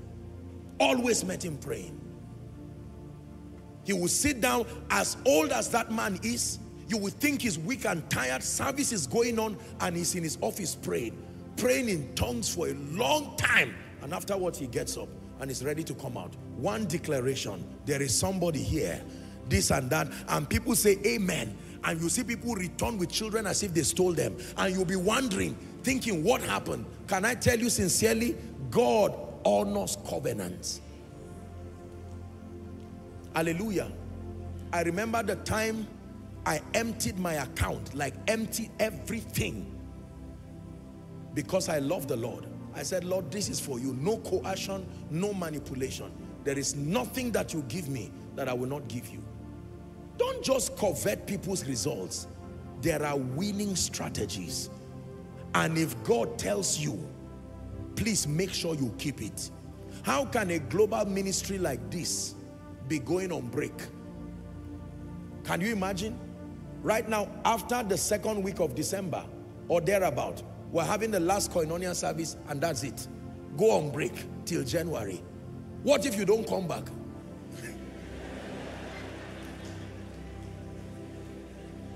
I'm just saying it is suicidal from an honest standpoint. No man of God does that kind of thing. That God has helped you now, you want to create sorrow for yourself again. But if it's a strategy he gave, until he changes it, it will not stop. How can a ministry this size and has never held this convention with literally millions of followers across the globe? You must be a madman to not do that. But that is the foolishness of obedience.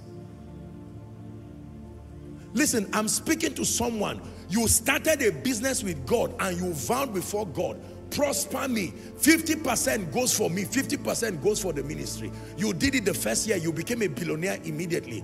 Now when the Holy Spirit comes, don't disturb me. When I said that, Nigeria was all right. Okay. And you see, God respects you. He will respect you even at the expense of your rising. Please go back and find out what is the secret behind any result you are seeing today. If it was prayer, keep praying. If it was fasting, keep fasting. Are we together? Violating their winning strategies. There are things Koinonia will always do. There are things Koinonia will never do. Never. Never. When we were having the conference, let me make reference to it again. You can imagine such size of people, and God comes to me while praying and he says, I want to make a statement. There is a negative narrative that they've had about the church. I want to correct that statement. And because of that, number one, you will not collect offering nor mention money all through the course of that conference. How do you pay the bills? You have no idea, ladies and gentlemen, how much was spent for that conference. You are wise. You use your mind. And then a workforce of over 2,000 people, you are to feed them also. Bless the people, return back. No talk of money, no nothing. Yes, sir. It is your work. This is the strategy. It was the violation of strategy that eventually led to the defeat of Israel, the death of Hophni and Phinehas. You know that now? A strategy was given to them to not choose, just to use the fork, and whatever meat comes out, they should take it with contentment. But the children said, no, no way. They will use the thing and push and look for something that is sumptuous, and God was saying, I'm warning you now. They kept bringing the thing out till they went to die. And their father saw them. They were violating strategies, but because of his heart. Don't love people too much to leave them die. There are times that your compassion can be used by the devil to destroy people. You know how God helped you to stand when the people, especially the people around you, if they are violating the spiritual secrets that make for strength, love them, but correct them in love. That was the mistake of Eli. There would never have been a mention of Ichabod. He would have called those boys to say, listen, my dear sons, I'm a judge in Israel now for 30-something years, getting to 40. My secret with God was A, B, C, D. Why did God jump Eli's sons and went to Samuel? Because I'm sure God gave them a grace period and saw that these boys were not interested in repentance, conversion, nor his program. If you never believe that God collects the bishopric of people, you have not read your Bible well. Just because God used you yesterday, man of God, it doesn't mean he will use you tomorrow. No.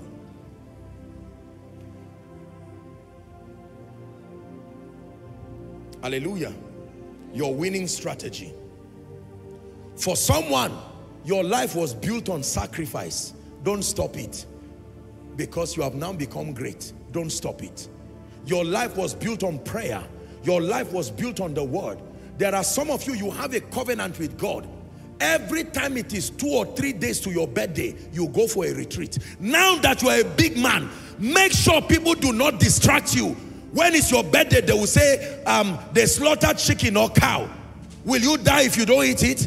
They should eat it on your behalf with love. After you meet with God, or they should refrigerate it for you.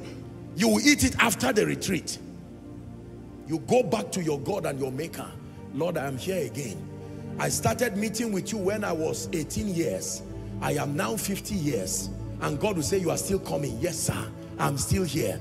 I have given you global visibility. You are still here. Yes, sir. And God says, let's go to the next level. Listen to me. If you don't keep this principle, there are consecrations and covenants that protect anointings and protect impact. Every time you see glory turning to shame, somebody has left his covenant with God. And men can distract you. You can forget your winning formula. John G. Lake was crying, A. A. Allen, amen, was crying for the healing anointing. He said, God, what does it take to carry the healing anointing? He went inside the room, he looked at his wife and said, honey, you will not see me again for the next 1 week. Don't feel bad. I will not come out until God speaks to me. He entered and shut the door and prayed and cried, and God gave him 7 secrets. He said, if you keep these secrets, there is no sickness you will not heal. He came out rejoicing and told his wife, I found it. Found it. When you see men do the things that they do, I remember, truthfully speaking, those days when I would see men of God pack stadiums, pack meetings, it looked to me as if, I said, how do these guys get people to even hear them? I mean, in my naive, is it publicity they use? What does it take for people to come and crowd themselves like this? Abba! Until I found out that the secret behind every glory bar are many covenants and many consecrations. There is someone God is calling you today and saying there was something you did that you never lacked. Anytime your money is about to finish, God will wake somebody. But now you are literally begging. You are a shadow of your yesterday. Return back to your covenants. There is a winning secret God gave you. I'm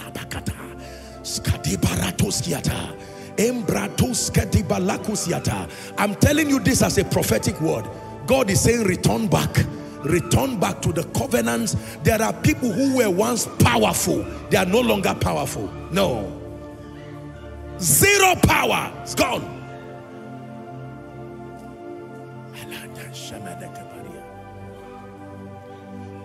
Worship people.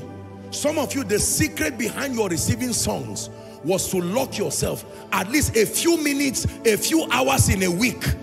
That's your time with God. You carry your keyboard or your guitar and you lie down before the Lord and cry. Make sure as God lifts you, you don't just say, I'm a popular person. You will write a song that is so nice and nobody will listen to it because the presence factor is missing. Who am I speaking to? Someone needs to repent. God is showing you this is why your glory has gone down. This is why your glory has gone down. This is why the glory of your ministry has gone down. This is why your impact has gone down. Once the presence factor is missing, once the winning formula is missing,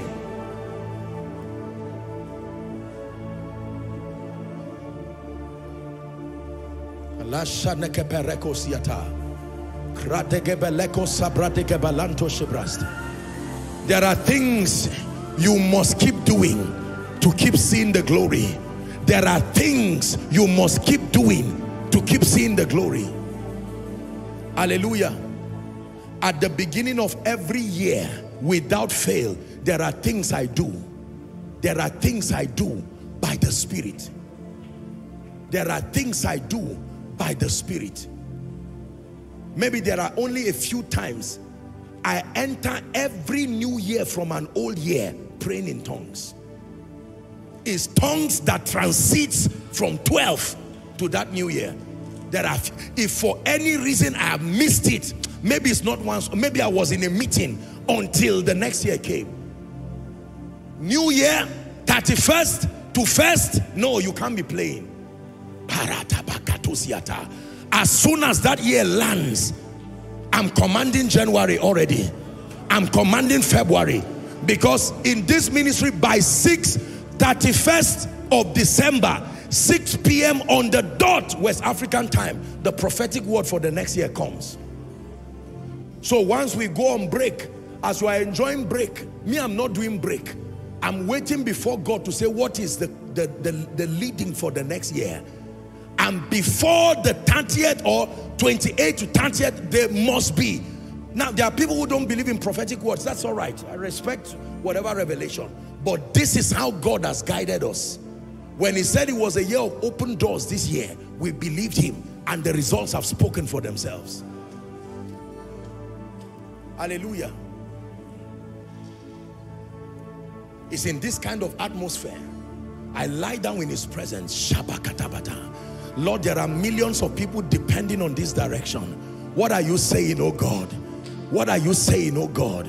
Shakebakatoziata, Grando Kabarusiata. Turn the plates upside down. Mantosh Kaprikataba, Kratuskiata. You are signing your register for the relevance of the next season. Just because you are relevant now, I tell you, believe this, does not mean you will remain relevant.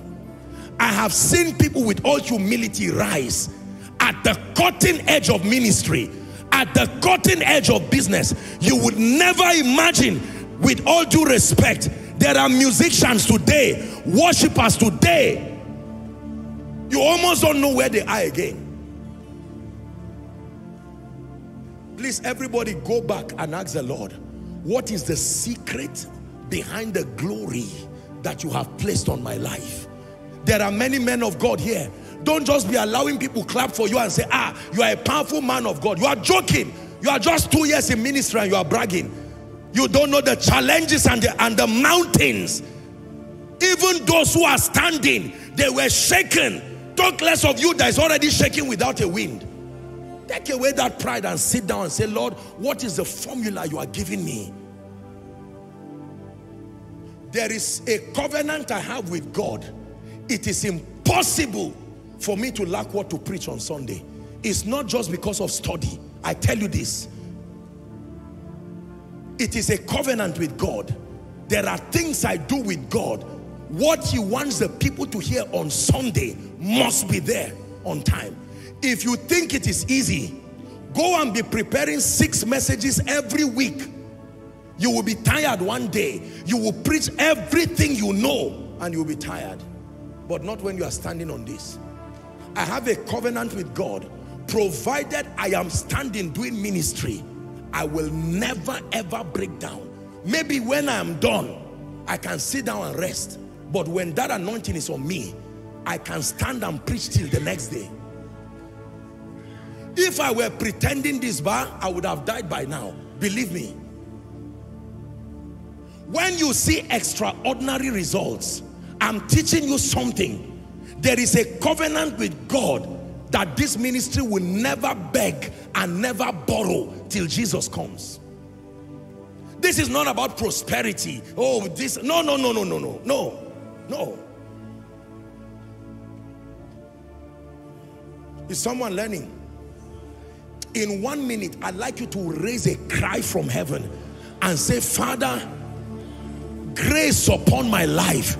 Where have I thrown away my winning formula? You gave it to me in the secret.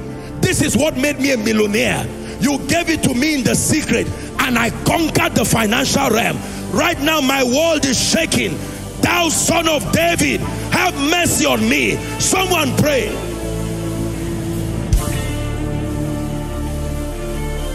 Someone pray. Someone pray. Someone pray. Where you have violated your winning strategy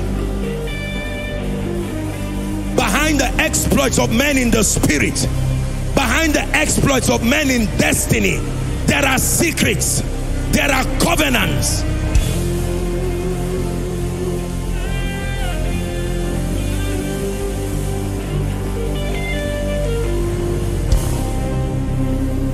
Take a minute to pray. For in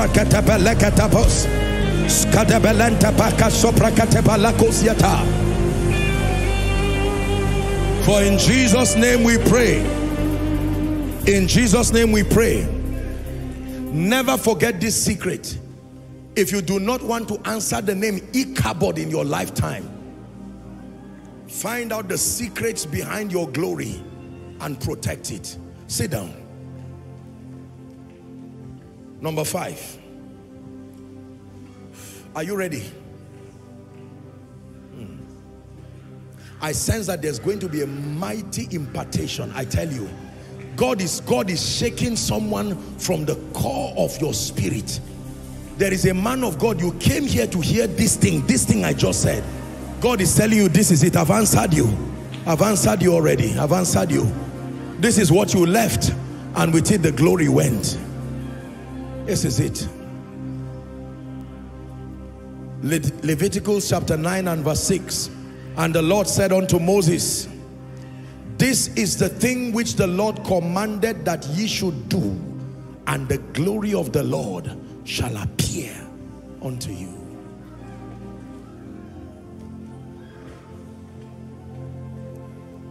You want to see the power of God? You want to walk in signs and wonders? There are things, if you do not understand, it will remain like a movie. This thing is not magic. Not everybody is fake. No. Hallelujah. Number 5, let's hurry up. These 2 points, there are 2 points remaining. And please, I want you to pay attention, especially for those watching online. I want you to listen right now. If you think the 4th point was powerful, wait till you hear what I'm about to say. Number 5, the 5th reason why greatness is short-lived and why people's glory turns to shame is called unaddressed weaknesses and vulnerabilities.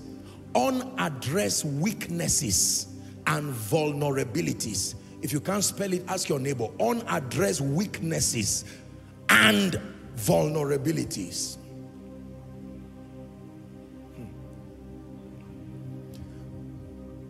I will not forget, Lord, your benefits. I will not forget, Lord, your benefits. Let me not forget, Lord, your benefits. I will not forget, Lord, your benefits. Unaddressed weaknesses and vulnerabilities. Write it and please listen. If you are a great man here, whether you are in ministry especially, please, I want you to listen to me. I have something to tell you. Unaddressed weaknesses and vulnerabilities. I preached a message many years ago, while revivals die. I'm a student of revivals. I'm a student of awakenings. I have studied revivals across continents. I have had the honor of meeting a few people who spearheaded prophetic moves of God. And I began a study first for myself and then as a contribution to the body of Christ. Why do revivals die without achieving their purpose? Why do we have mighty moves of God and then eventually everything goes down? And at the end of my research, I found only one reason why revivals die. It's called the humanity of men. The fact that the vessels that spearhead that revival are humans, it is the reason why the revival dies. Listen to this. I heard a man of God say this years ago, that any weakness unaddressed will eventually destroy you. It is not weaknesses and vulnerabilities that destroy men. It is weaknesses and vulnerabilities that are unaddressed. Hallelujah. Can I tell you the truth? Every man born of a woman has weaknesses and vulnerabilities. Vulnerabilities means there are things you are easily given to. And it does not necessarily have to be sinful. It's just that it can be used against you. Are we together? Yes. There are many, many people, their own vulnerability is lost. Now, it has nothing to do with whether you are good or bad. Lost. Women, men, or both. Lost.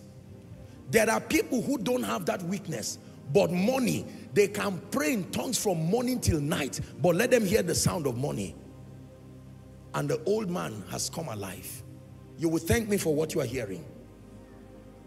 There are people, their weakness is anger and offense.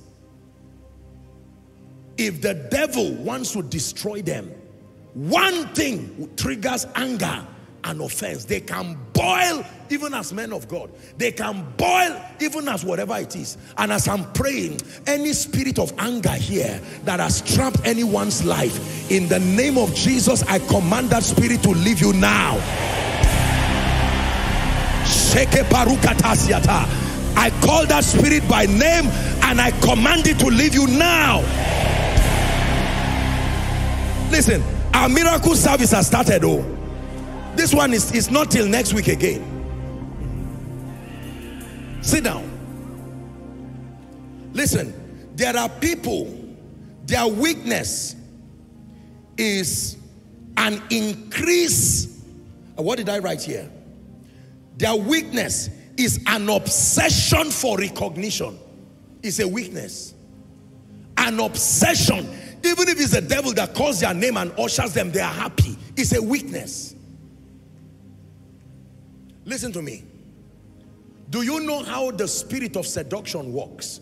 The character of seduction is that temptation has no power over you until it can connect with something that is already within you. If Jesus is not hungry, telling him turn these stones to bread will be a useless temptation, because there is nothing within him that can relate to that. Are we together now? One of the ways that spirits manipulate men, watch this. One of the ways that people become victims of spirits is they are called trigger points in the spirit. So when the devil wants to come into a family, they study the couple or they study the children. What is the weakness that becomes a gateway into this family? If it is lust, they will position a way of entering it. If it's money, they will do something to crash the finances, so that in that state of desperation, you see that? If it's obsession for recognition, Satan will make the husband to dishonor the wife to dishonor the husband, or the children. All this joining of heads you see in homes is the devil. Oh, he's only looking for an entrance point. Please listen to me. Weaknesses and vulnerabilities don't care whether you're a man of God, don't care whether you're a businessman, don't care whether you are a child, don't care whether you are educated. If you become honest with yourself and deal with them, you have found your key to remaining.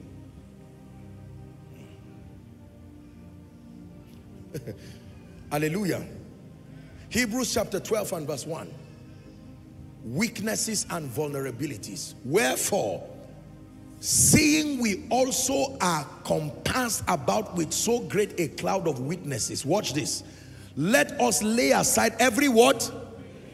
And the sin. That means not everything that this sin is not the only thing that destroys you. For those who think it's only sin, no, there are weights, weaknesses, vulnerabilities. There are people, because of your obsession for money, the devil can program somebody who is very rich but devilish. That's how you see people destroying the glory of people, because they have a weakness. And do you know what? Weaknesses and vulnerabilities do not necessarily have to bring any profit for you before you pursue them. There are people today who drink, and it's not that it brings any satisfaction. It's that they just found themselves bound by it. You don't like what I'm saying? Listen, no. Weaknesses and vulnerability. Among the many things you must know about yourself is what can bring you down, so that it becomes your prayer point. Did you hear what I said? You must find out what can bring you down and start crying before the Lord. Roll like a madman and say, Lord, help me before I destroy my destiny. There are people today, the cancer that can bring them down is offense. So every time the devil wants to cause problem, he will make them to not be recognized in a place or create something and they say, me. Politicians, that's how they get into trouble. Hallelujah. One of the biggest deception of Satan is this false idea of holiness, where people actually believe that because they've not gotten into any trouble, they are free.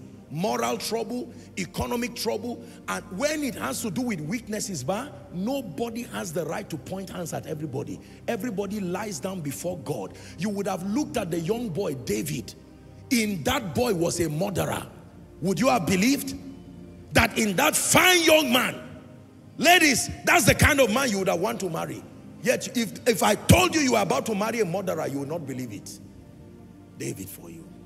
Just because people have not acted out their lust does not mean they are free from it. Somebody who does not have, God forbid me, even if it's 1 billion and they call things they don't know anything about. Instead of them to say, mercy, oh God, 1 billion, I will not leave Jesus for it. And then you are not paid salary for 3 months. And by yourself, you start scrolling your phone. You call X everything, Y everything, said everything in search for who will give you money. And you will not know when you find yourself lying with a medical condition. Sorry, I just have this thing. There's one pain I can't explain. I need 400,000 for the pain. Who is treating you like that? Send me the money. And at the end of it, you say, look, anytime you feel you are standing, you are already on your way going down. The only reason why we stand, I'm telling you, is by the mercy of God. And the earlier you accept this, the better for you. There are many arrogant people who have made noise like this to their detriment. And today they have become a disaster to the nations. Vulnerabilities. An obsession for fame. There are people who love the Lord, but this obsession for fame, they would do anything to promote themselves to be famous. It is your assignment to be honest with yourself. What are my vulnerabilities? Now that there's no money in many places, that's when you will know people's vulnerabilities. How do you know vulnerabilities? When trouble comes. There are people who love God, but they can do anything doable. Let your imagination stretch as far as you think I'm saying. Once it will bring money, they are willing to do it. Hallelujah. Praise the name of the Lord. Are we together? For a child to arrange to kidnap their parents. You've heard of people arranging to kidnap their own loved ones. Then they join the people to cry. And after they are done crying, you've heard the story, is when they start sharing the money and the thing backfires, then eventually someone will say, no, I didn't take that risk for nothing. It is your responsibility under God. The moment you attain the state of greatness, I taught you, there are 3 groups of people who will always come to you. Remember our teaching yesterday? Last week, wicked people, let's recap, selfish people and ignorant people. And you must beware of these people. It is for you to begin to pray. Lord, help me in the name of Jesus. Lord, show me mercy. Many people today have been destroyed perpetually. Their bishopric has even been taken. Their relevance has gone. Hallelujah. When I was writing this, writing out all of these things, there was one weakness that stood out, and the Lord told me, talk about it. It's called offense. I want you to listen. Offense comes with growth and increase. Offense comes with growth and increase. That means The more you grow, the more you increase, the higher your chance of being offended. Hallelujah. With growth and increase comes the awareness of honor, comes the awareness of shame, comes the awareness of disappointment, comes the awareness of embarrassment. There are people who have no business feeling ashamed or pained except because they have risen to a point that is now notable. Acts chapter 24 and verse 16. Acts 24:16. Give it to us. It says, and herein do I exercise myself. Is that in your Bible? To have always a conscience void of offense towards God and towards men. It is possible for a man to be in this state. Void of offense towards God, void of offense towards men. There are preachers today hating one another. There are businessmen today hating one another. You trace the story, it goes to offense. Ego. Ego is such a, in fashion today, it has become an industry. An industry has literally been built around the ego of great men. Offense. Revelation chapter 2, 4 and 5. No. James 1, my apologies, 19 and 20. James 1, let's hurry up, 19 and 20. Wherefore, my beloved brethren, God is speaking to you now. Let every man be swift to hear, slow to speak, and slow to wrath. Is that in your Bible? Verse 20. For the wrath of man walketh not the righteousness of God. He already told you. No matter how anointed you are, when you allow this cancer of offense to eat into your heart, you will be surprised at the many things that you will do as a result. There are offended preachers, offended businessmen, offended parents, offended spouses. And you see, the pain from offense can be so deep, you can feel it physically. You know how you feel like peptic ulcer or something? You literally feel as if they are piercing you with a knife. There are people who cannot sleep. Oh, he did this to me. She did this to me. Offense. This was the issue between Esau and Jacob. The offense was so strong. The brothers of Joseph, after they betrayed him, if Joseph was not free of this, do you know what he would have done? He would have probably gathered them one by one and slaughtered them one by one. Number one, for collecting my coat of many colors, putting me in a well, and selling me for 30 shekels, I will slaughter all of you one by one. When the brothers discovered that Joseph, that they wanted to kill, was now prime minister, they were afraid. And he said, set the table before them, let them eat. He said, you meant it for evil.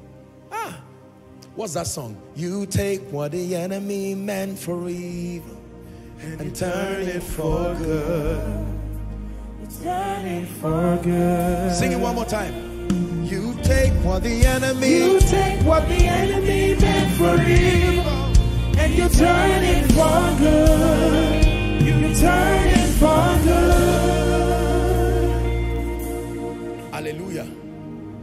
If you don't repent from that they will see mentality, they will see. It's unnecessary.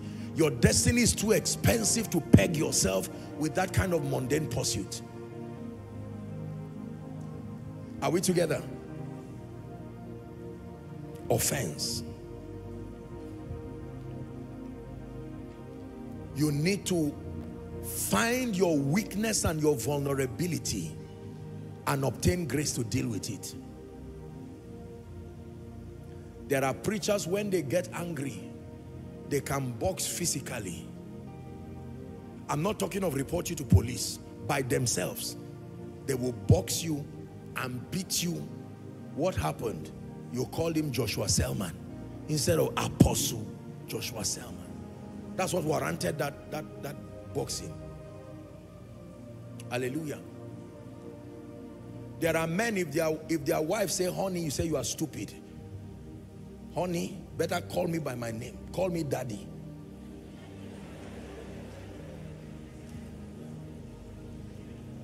It's not for me to dictate what you should do in your home, but it's unfortunate. Easy things that bring offense. Can I tell you the truth?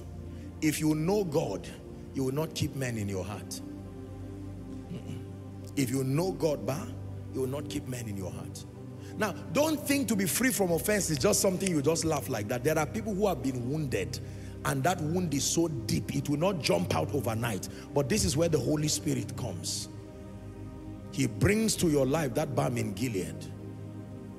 And with that balm, healing comes. With that balm, healing comes. Is someone learning? Can I tell you? When I see young men in ministry talking about fathers and talking about other people and shouting and carrying a false sense of holiness, sometimes I just lay my hand on my chest and I pray sincere prayer for them.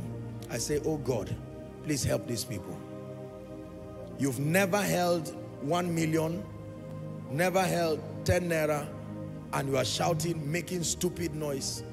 And there are people, they have not, there are certain circles if God brings you into, you have to go back and go and pray a prayer of repentance in case. Most people have no idea what honor can do. Most people have no idea what liftings can do. I told you last week, that is the reason why you see the older people get, the less noisier they become. They just keep quiet. Ah, this thing, this man did this, I will kill him. Oh. And the elderly man just says, Instead of you to discern what he's saying, you are there shouting as a young man.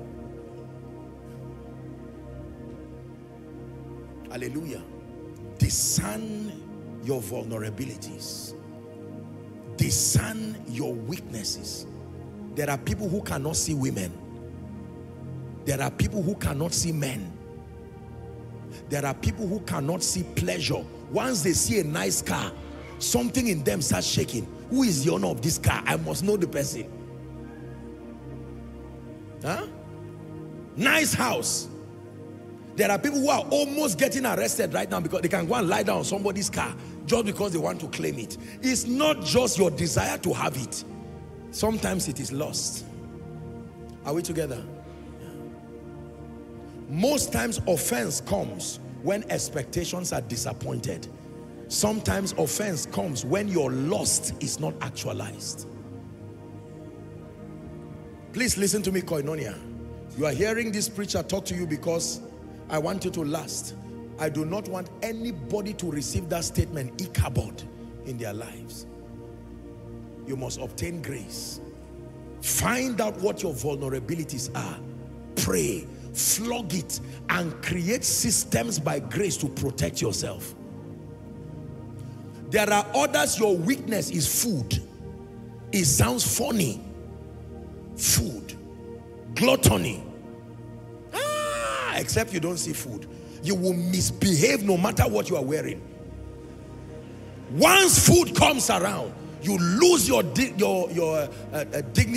lose your decorum, and you will fight. You are sweating, trying to make sure you get one and get another one. Oh, the remaining, the juice. And you become disoriented in the presence of food. You can collect food from children, and you are laughing while you are eating their food. It's lost. Gluttony.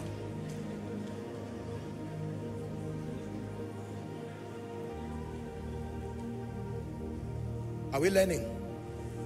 Lay your hands on your head. Don't pray yet. Just lay your hands on your head. I want you to think in 1 minute. What is that one thing? If you were Satan, what will you use to bring you down? Start praying over it now. What is that one thing? Please pray sincerely. If you were Satan, what is that one thing you would use to bring you down?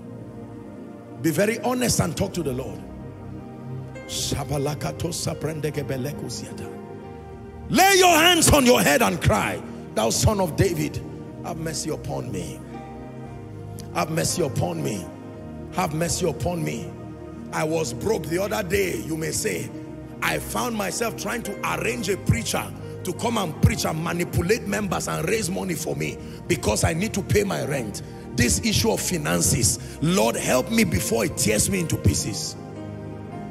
Go ahead and pray. Nothing to be ashamed of. This is church. For some of you, your weakness is lying. Once you open your mouth, 80% of what you are saying is not the truth. Even if you swear by the name of the Lord, you are still lying. Pray and say, Lord, help me. I've chained myself and my destiny. Lying on stage as a preacher in the name of Jesus. Exaggerating things and telling lies. For some is pride, full of ourselves. Please go ahead and pray. Don't feel condemned, but pray. There are people today, because of money and titles, they are 50 years, but they have said they are 35 years because they must get it by force.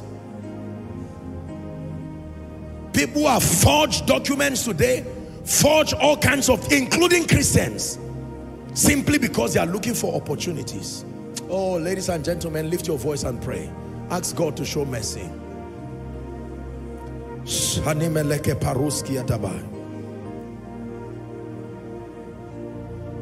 What's that your Rest On Me song again?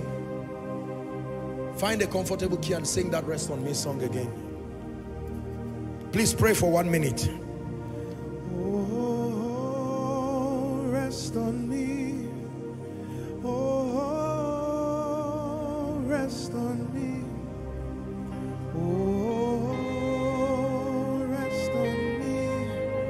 Spirit of Jesus, rest on me.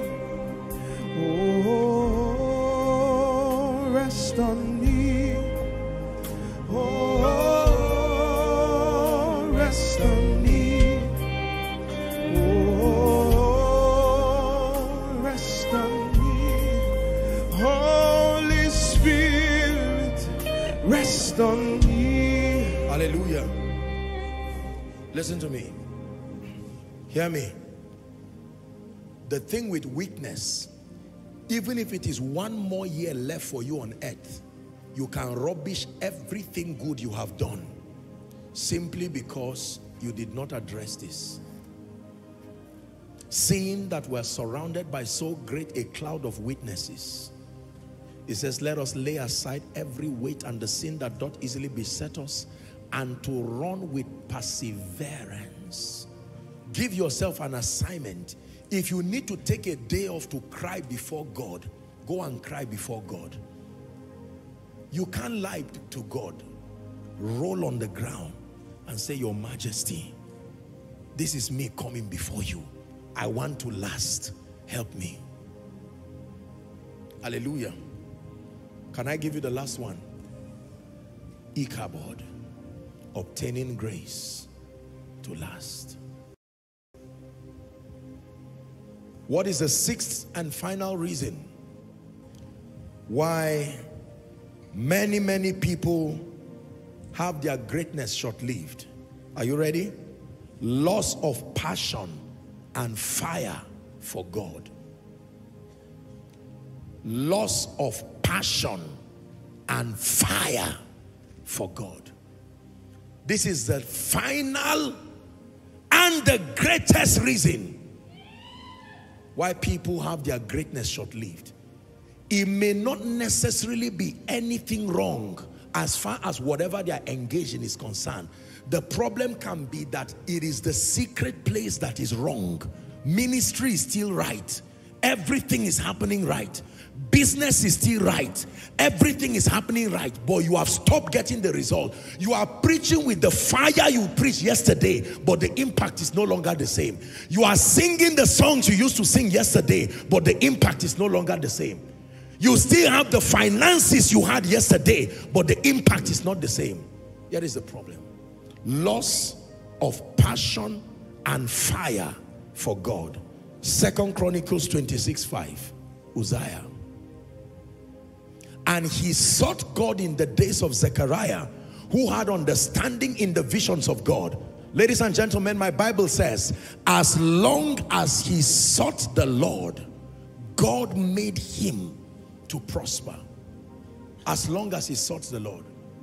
Can I tell you, and I mean this from the depth of my heart, and I don't say it from a standpoint of pride, I can close this Bible for 1 year and still not lack what to preach. I can rise up from here now, I can jump into a plane and preach in a conference back to back for the next 2 weeks, and I'll not lack what to say. It is not always about what you are saying, it's about who you are loving. Sometimes what you are saying may not change, but because there is a disconnect between your love life and that of Jesus, what you are saying may be right, but the impact is no longer right. Is someone learning? There are many pastors that stop working with God and they are only working for God. Working for God. Revelation chapter 2, 4 and 5. Loss of passion and fire. Nevertheless, speaking about the church in Ephesus, I have somewhat against thee, because thou hast left thy first love. What is his recommendation?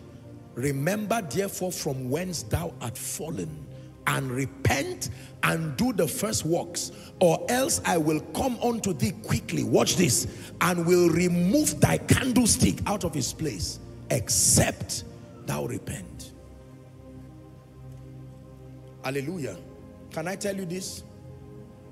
The secret of any man who has remained in this work, this business of thy kingdom come, beyond everything they do, beyond the skill, the talent, is their love for Jesus. Their genuine, passionate love for Jesus. I had a busy schedule all through last week, and when I returned, thank God for many of you, and I appreciate your love and concern, you know, sending text messages and say, Apostle, how do you rest? You know, this and that and that. And as much as I appreciate it, I have made a covenant with God and with my life. I am motivated by my love for Jesus. I don't have to do the things I do. On Wednesday now, I'm in Lagos with Pastor Nat, the Oasis Conference, Wednesday, Thursday. From there, I head to Asaba. Friday, Saturday again. Then I'm back on Sunday. Me for you. Love. Say love. There are things only love can make you do. There is a level of growth. It's no longer about money. It's no longer about fame. All those points have been proven. The only thing that motivates you to continue when every point and every statement has been made is your love. I'd rather die loving him than to live without him. It is true. Hallelujah. You want to know the secret behind the jealousy of God upon the lives of many great people? Find out their love for Jesus. Translated in their service, translated in their giving, translated in their living for him. Love for Jesus. I will spend my life and be spent for him because I truly love him. I'm not just serving him. No. If he gives me an instruction today to close Koinonia and stop ministry, I will ask the media to do a video for me before the whole world. I will say, oh world, you know how much I've served God and how much I love you people. But right now, the one who was with me when you did not know me has given me an instruction. And that's the end of it. Do you love him that much? The proof that you love him is what you can lay down for him. Love is not talk. I love you. I love you.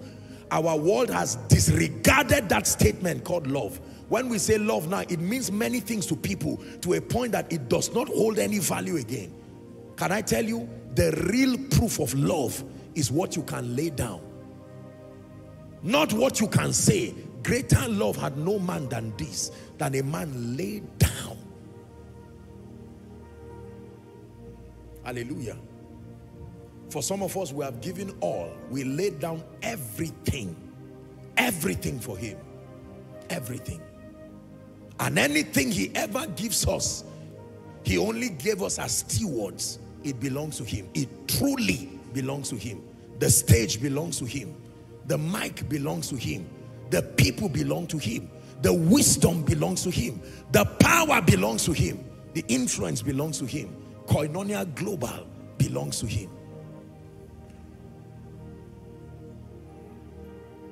May nobody in this ministry, beginning from me, ever take the place of God. Say amen. May nobody ever get to a point where we push God out and say, I am the one. No, may it not happen. In the name of Jesus Christ. Now listen to this. Every great person who desires to last in today's world must have these three things. We're wrapping up. I just thought to add this. In my preparing this note, it came strongly to my spirit to just bring this as my concluding words. Every great person who desires to last in today's world must have the following. Number one, prophetic intercessors who hold you up in prayer. If you want to last in this end time, especially in light of the evil that is in our world, you must have prophetic intercessors who lift you up before God. Second Thessalonians 3:1 and 2. Let's hurry up. Second Thessalonians 3:1 and 2. Finally, brethren, pray for us. We are anointed people. We are apostles, but pray for us, that the word of the Lord may have free course and be glorified, even as it's with you. Verse 2. And that we may be delivered from unreasonable and wicked men. Why? For all men have not faith. Pray for us. First Peter chapter 5 and verse 8 says, be sober, it says, be vigilant, because your adversary, the devil, as a roaring lion, walketh about seeking whom he may devour. Ladies and gentlemen, there is a project in the kingdom of darkness that is only for great men. Did you hear what I said? There is a project in the kingdom of darkness for all men. But there is a project in the kingdom of darkness. Once you are not great, you have not attained a level of greatness in destiny or in the spirit. Those spirits have no business looking for you. It's like a monitor system in the spirit. The moment you hit a certain threshold of greatness and kingdom influence, certain weapons are fashioned against you. At that point, it is not enough to know how to pray for yourself. You must have an army of people. And can I tell you, any great man you love, great preacher, great businessman, the greatest way to show them love is not just giving money. The greatest way to show them love is to lift them before God. When people tell me they are praying for me, I know some are just talking. But when I know and discern that some mean what they are saying, I appreciate it beyond anything. You must have an army of prophetic intercessors who uphold you in prayer. Number two, you want to survive these last days and to be able to have longevity of impact, you must have a system of accountability. Write it down, please. A system of accountability for correction, for advice, for counsel, for guidance, and to speak over you prophetically. You want to last? You must have a system of accountability for correction, for advice, for counsel, for guidance, and to speak over you prophetically. Let me give you an advice. Never submit to a man you cannot listen to. Never submit to a man. Never submit to persons. Never submit to any group or any system that you are not committed to listening to. No. That you cannot take correction. You cannot take counsel. You cannot humble yourself to receive prophetic words over. That is not submission. There are many things people call submission in the body of Christ today. It is clear that the graces have not flown to them. The graces have not flowed to them. Do you know why? Because their hearts are not truly connected. It's just a ritual. You must have a system of accountability for correction, for advice, for counsel, for guidance, for prophetic speakings over your life. This is a formula. It has never changed. It will not change. When you see people who rise and last, it is because there is a system within their life. This is very powerful. Can I tell you the truth? The dynamics for excelling in life are the dynamics, the variables are so many. You will need assistance at many points in your life. When you start, you usually will start with a lot of overconfidence. I know what to do. I mean, after all, people have recognized me. No. You will need help. You will need help. You will need help. Number three, to last, in addition to prophetic intercessors, a system of accountability. Number three, you must have the gift of godly and faithful friends. I want you to listen. You will never truly be able to survive. These are prophetic survival strategies. The gift of godly, underline godly, and underline faithful. Two words you should never throw away. The gift of godly and faithful friends. Proverbs 18:24. A man that had friends must show himself friendly, and there is a friend that sticketh closer than a brother. Can I tell you? Please look up. Many of you have been so wounded, betrayed, injured by friendship. Once you hear the word friend, you don't even want to listen to. You are full, especially if you are a great man. It's impossible to have become great without the scars of relationships and the rest. But don't allow the devil deceive you. Not everyone is a deceiver. There are godly and there are faithful people. Say amen. Amen.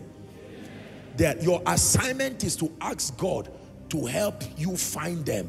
If you find them using your mind, you will keep making mistakes. Only God can bring good people to your life. Are we together? Faithful and godly people. Ecclesiastes 4:9-12. Many great people are very lonely.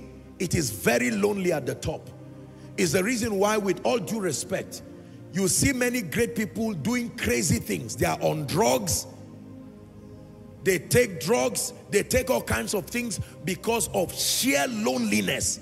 They're at a point where everybody's celebrating them. They have all the money, they have all the fame, they have everything, but they don't trust anybody. They don't trust anybody. And so you see that their best friend is their cat, or their best friend is their rabbit, or whatever it is, whatever. They keep it there, and they can even will their inheritance to the rabbit. Because in their mind is more trusted. If you do not have, excuse me, if you do not have good people in your life, believe me, you are in trouble. Don't just celebrate money in your account. You must pray and say, God, in my lifetime, give me the opportunity of tasting of a godly, the gift of a godly and a faithful friend. Ecclesiastes 4. Two are better than one, because they have a good reward for their labor. 10. For if they fall, watch this, one will lift up his fellow. That is the purpose of godly people, to help you. These are people you can cry to. You know, I've always given you this charge. Is there someone in your life today who can pay any price to see that you laugh? Is there someone in your life today that if you call the person and say, listen, I'm about to be taken to the police station, the person will say, where are you? I'm coming with you. Not, anyway, keep me posted. If they do arrest you, I will find out. If I call you and it's not, you don't pick, I know you are in prison. I will be praying. No. Can I tell you? You have met people who broke your heart. But don't conclude on that. There are people who will stand with you. There are people who will cry with you. Some of you have already been fortunate to find those people. Can I advise you? Swallow your pride and keep them. Don't ever open your mouth and say, I don't need you. Then you say sorry later on. Swallow your pride and keep them. Because when you find godly and faithful friends, they are like gold. Don't throw it away. You may not find it again in your lifetime. Believe me, believe me. Great people are lonely at the top because they do not have anybody to talk to. They are afraid of talking to everybody because they are billionaires. They don't know who. And you see, because we are beings of expression, we are beings of emotion. One of the way they punish prisoners, some of the world's, you know, most notorious prisoners, is to take them to a place where they incarcerate them and they have they are not in touch with anybody. Imagine being in a place you don't know whether it's morning, you don't know whether it's night, you don't see trees, you don't see plants, you don't see seas, you don't see nobody. You are left alone. And those bold people who can kill people, they begin to cry after days and weeks like children, because nobody was designed to stay in isolation. Some of you today are giving up quality relationships because you are looking for money. Quality relationships. God brought the gift of faithful people to your life, but you are throwing them away because the only person you are looking for is the person who can solve your problem. You will rise to the top and find out that it's a lonely place full of deceivers. The top is full of interest. Everybody there is looking for something or trying to protect something. There are few people in your life who will love you as you are. They will see your nonsense and still love you the way you are. When you find such people, hear this advice coming from someone who loves you. Protect them. Swallow your pride and protect them at all costs. There are people today who can carry their salary and give you and say, if this will bring joy to your face, I will do it. There are people today who will sit down and cry with you. As a preacher, there are people today who want to know, how is the man doing? Not the man of God. How is the man doing? I know the man of God is doing well, but how is the man doing?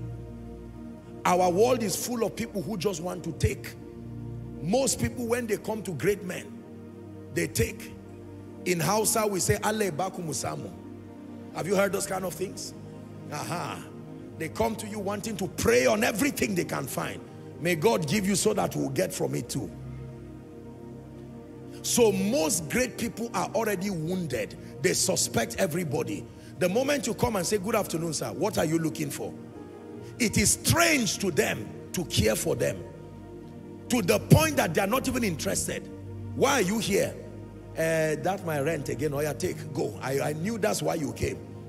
Why else are you here? Oh, demons have been oppressing me. Okay, Father, let the demons go away.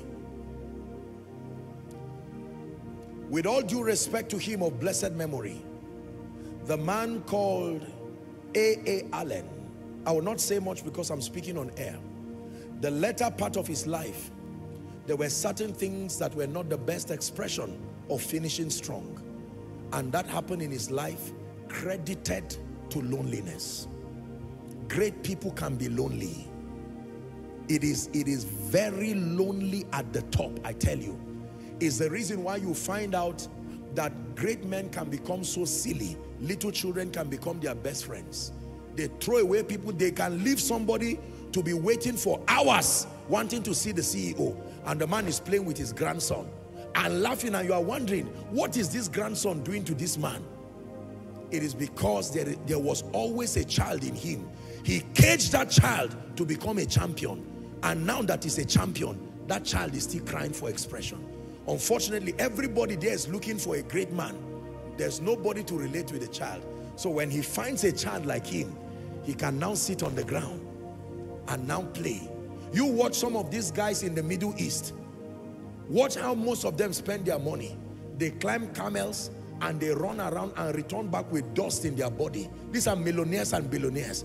And you are saying, this is all you do with your money? To play around with camels and animals? No. There was something they gave up to be great. And now when they became great, since they could not find solace in men, they resort to animals.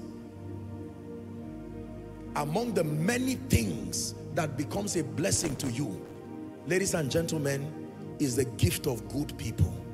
There are people today who would not have died if they had good people in their life. Someone to pray with you, someone to cry with you.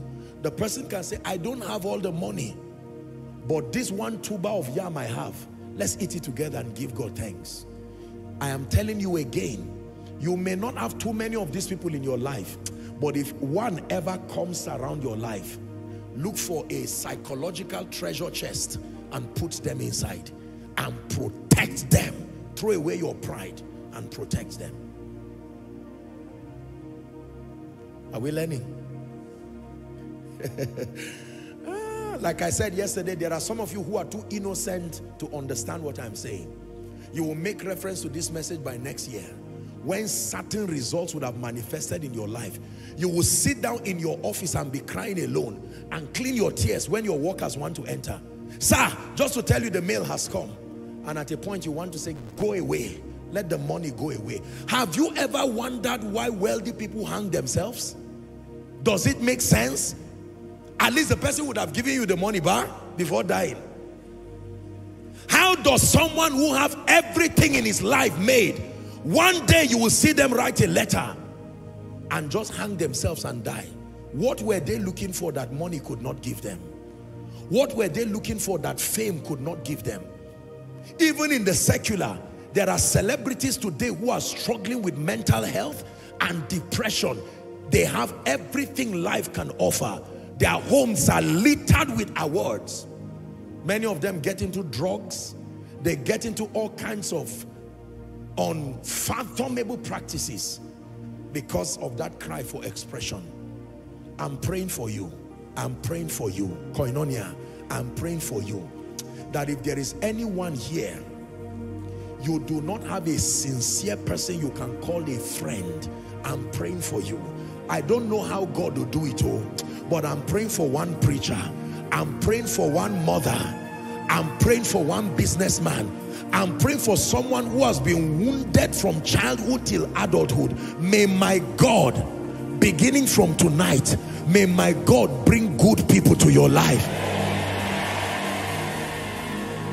For someone watching from America, you are watching from Europe, you are watching from across Africa, you are saying, Apostle, you just spoke about me.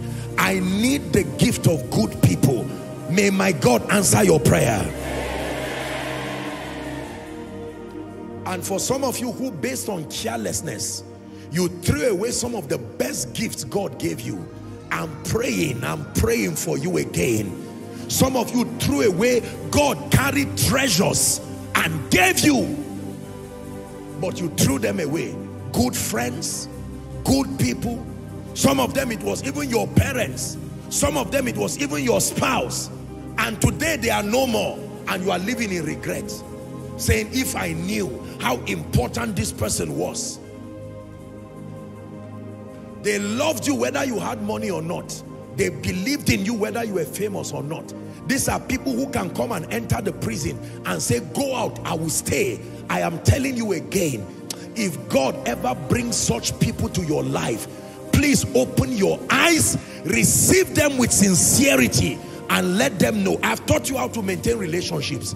If you cannot contribute value, contribute gratitude. If you cannot contribute value, contribute gratitude. Hallelujah. There are great people here listening to me. They know what I'm saying. When you are up there, it is a lonely path. You can be married and still be lonely. There are things, with all due respect, that even your spouse will not understand. It's a peculiar situation that is based on where God has kept you. You will need the gift of friends. Most of us have money. Money cannot talk. Money cannot say, I love you. Money cannot say, I'm praying for you. Money cannot say, I will be there with you. Jesus said, there is a friend that sticketh. I mean, the Bible says there is a friend that sticketh closer than a brother. And let me give this one counsel and then we pray. Never be the reason for somebody else's pain. That is not a ministry God gave anybody. Did you hear what I said? Never be the reason for anybody's pain. Do not be the reason for the downfall of any man of God.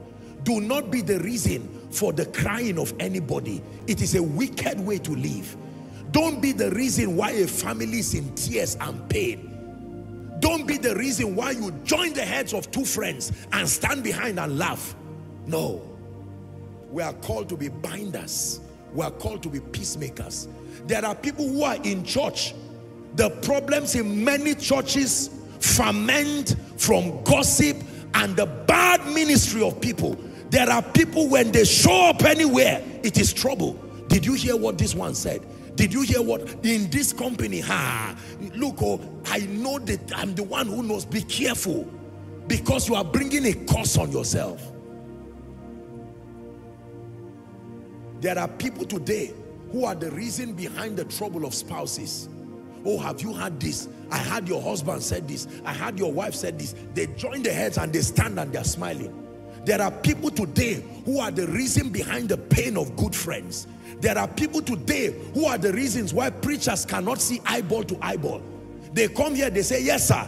They get information here. They go there and say, yes, sir. They give information. You see, there is God is a God of justice and judgment. Oh, I hear that you want to help this lady. Please, oh, let me give you an advice. This lady, don't help this lady, oh. I know that her mother is a widow, but we heard that this lady used to be a bad girl before. But have you found out whether she has repented? And the man says, really? Ah, that's it. She comes by the next day and comes with the same friend gossiping about her. And the man says, go away. And the friend said, don't worry, all things work together. Ah, I pray for you. If there is anyone in your life who is causing you pain and then standing by you, may God take them out of your life. May my God take them out of your life. Take deceivers out of your life. Take wicked people out of your life. Ichabod. When the glory departs from men, it is because of this pride. When the glory departs from men, it is because of this an arrival mentality. When the glory departs from men, it is because of distractions and compromises, not staying in your area of grace, being a busybody everywhere, and not protecting your focus and your call. When the glory departs from men, it is because they have violated their covenant, their winning strategy with God. What God gave them, or the secrets that were behind the mysterious results, complacency or anything in between, made them to compromise on it. Number 5, when the glory departs from men, it is because of their weaknesses and vulnerabilities. They shrugged it away and carried a false sense of holiness and just felt, I am all right, just because you are not in trouble yet. Number 6, the greatest of all reasons, when the glory departs from men, it is because their passion and their fire for God. Even if you are a preacher, you can write books on fire and not have fire. You can hold conferences on fire and not have fire. Just because your message had fire yesterday does not mean it has fire now. Rise up on your feet. King of my life, you are my all, and I live for you alone. King of my life, you have my all, and I lay my life for you. My heart is yours, my mind is yours, my will is yours. You're the king of my life.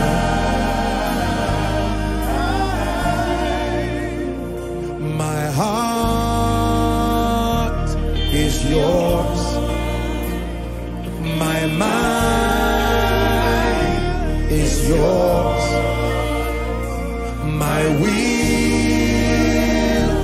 is yours. You're the king of my life.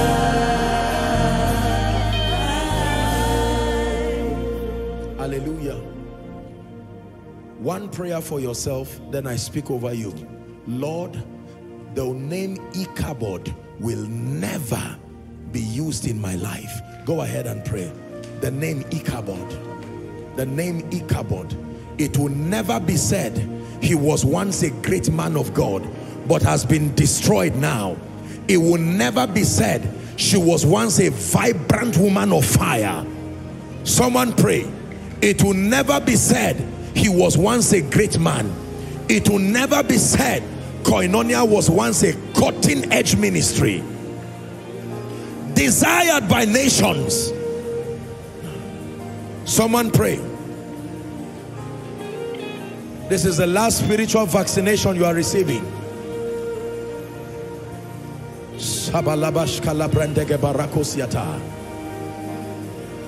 Grace to last.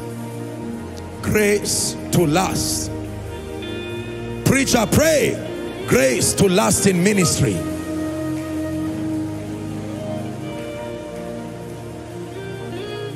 In Jesus' name we pray. In Jesus' name we pray. Let me make the altar call now. The greatest way to live a life of meaning and to last is your passion for Jesus. You are in this place, and whilst you heard me speak, the Holy Ghost told you that you need to restore your relationship, or you need to make it right with Jesus the first time. Now, like I will always say, you have a choice. You can throw away this message and say, I don't care, we will respect you. But I hope your destiny will be able to respect your indecision for Jesus.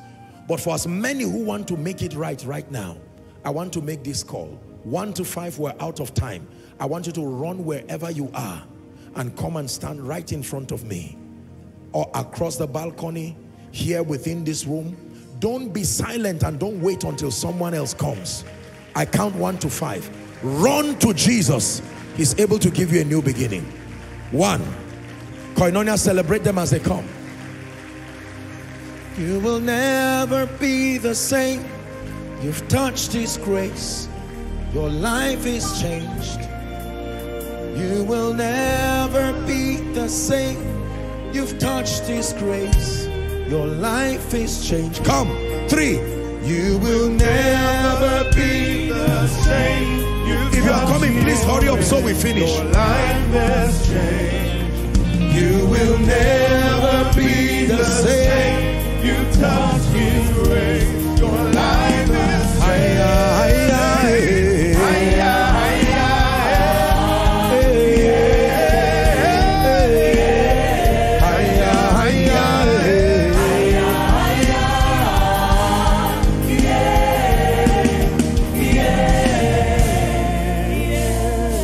If you're joining them, please come quickly.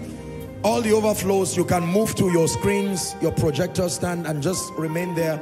And for those who are online, I want you to join. You're making Jesus Lord of your life. It doesn't matter how long things have been. God is able to give you a new beginning now. Please, may I request that you lift your right hand high above your head. Say this after me. Lord Jesus. You're joining them. Please come very quickly. I see someone running. Say, Lord Jesus, tonight, I desire you above anything else and above everything else. I declare that Jesus is Lord of my life, my Savior, and my King. I declare that the power of sin, Satan, hell, and the grave is broken over my life. From tonight, I am a child of God. I go forward ever and backward never. Amen. Keep your hands lifted. Blessed Father, thank you for these precious ones. I'm praying in the name of Jesus that based on the authority of Scripture and upon your confession, let the power of sin, Satan, hell, and the grave be broken over your life. I just saw the anointing coming on one person now. In the name of Jesus, I decree and declare you are free. Every spirit that has held you down, I call it by name and I curse it by the God of heaven. In the name of Jesus Christ, I release you right now from every stumbling block, everything that ties you down, and I launch you into a season of victory. You go forward ever and backward never. Amen and amen. In Jesus' name. Let's celebrate them now. Please, all of you, just look to my right. you will see a group of counselors waiting to receive you. They will have a word with you very quickly and you'll be back to your seat. Let's honor them in the name of Jesus. Thank you very much. It's been quite a stretch tonight. Please allow me a minute to make the following very important announcements and then we're done. To let you know that next week will be our final miracle service for 2023. So it's going to be an extraordinary time in this place. Not the final service, the final miracle service. We don't do miracle service in December because we're on break, so that people can rest, have their retreats, have their time with family and friends. So our final miracle service to wrap up this year's series of miracle services will be next week, Sunday. Make sure you invite everyone within this town and all who are coming in from across other regions and other nations. You're most welcome. Hallelujah. And then the media department, the media and productions department is now open for new members. All those who are interested and want to become part of our media and productions department, please send an application to media@koinoniaglobal.org. They are particularly looking for competent people in the area of visual mixing, video editing, good writing skills, videography, photography, graphic designs, projection, then broadcast and production. I'm told that it ends on Sunday, 26th November. So please take advantage of the time. And then all other departments that we announced earlier on, I don't know if their doors are closed, but you can go to the PR desk after the grace and find out, get more information. Hallelujah. Remember to come with your prayer request next week, and then also come with the requests of your loved ones. Hallelujah. Then, by the privilege of God's grace, I want to listen, please. By the privilege of God's grace, we are going to be fasting on Saturday. Everybody, as a global family, we're waiting upon the Lord, just one day, and there's no service, so as much as possible, at least children can fast till 12 or 1. Let them fast, they will not die. Children can fast till 12, and then adults stretch it to 6, or at least from 4, you can break 5. The prayer request will be projected Friday night / Saturday morning. Just look to all our social media platforms. The prayer focus will be there. Let's pray and prepare our hearts to come and receive of God, and make sure you invite everyone, the sick, those who are trusting God for miracles. We trust God for a mighty move of His Spirit in the name of Jesus. Have you been blessed tonight? Thank you very much for your patience. Let's share the grace. The grace of our Lord Jesus Christ, the love of God, the sweet fellowship of the Holy Spirit, rest and abide with us now and forever. Amen. Surely God's goodness and mercies follow us all the days of our lives as we dwell in the house of the Lord forever and ever. Amen. God bless you. See you on Sunday.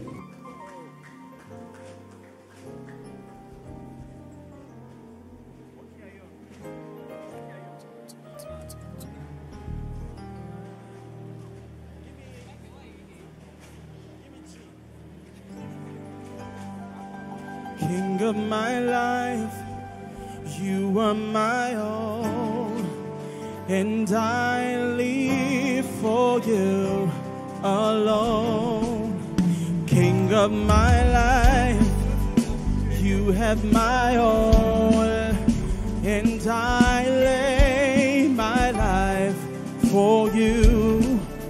King of my life, you are my all, and I live for you alone. King of my life, you have my all, and I lay my life for you. My heart is yours, my mind is yours,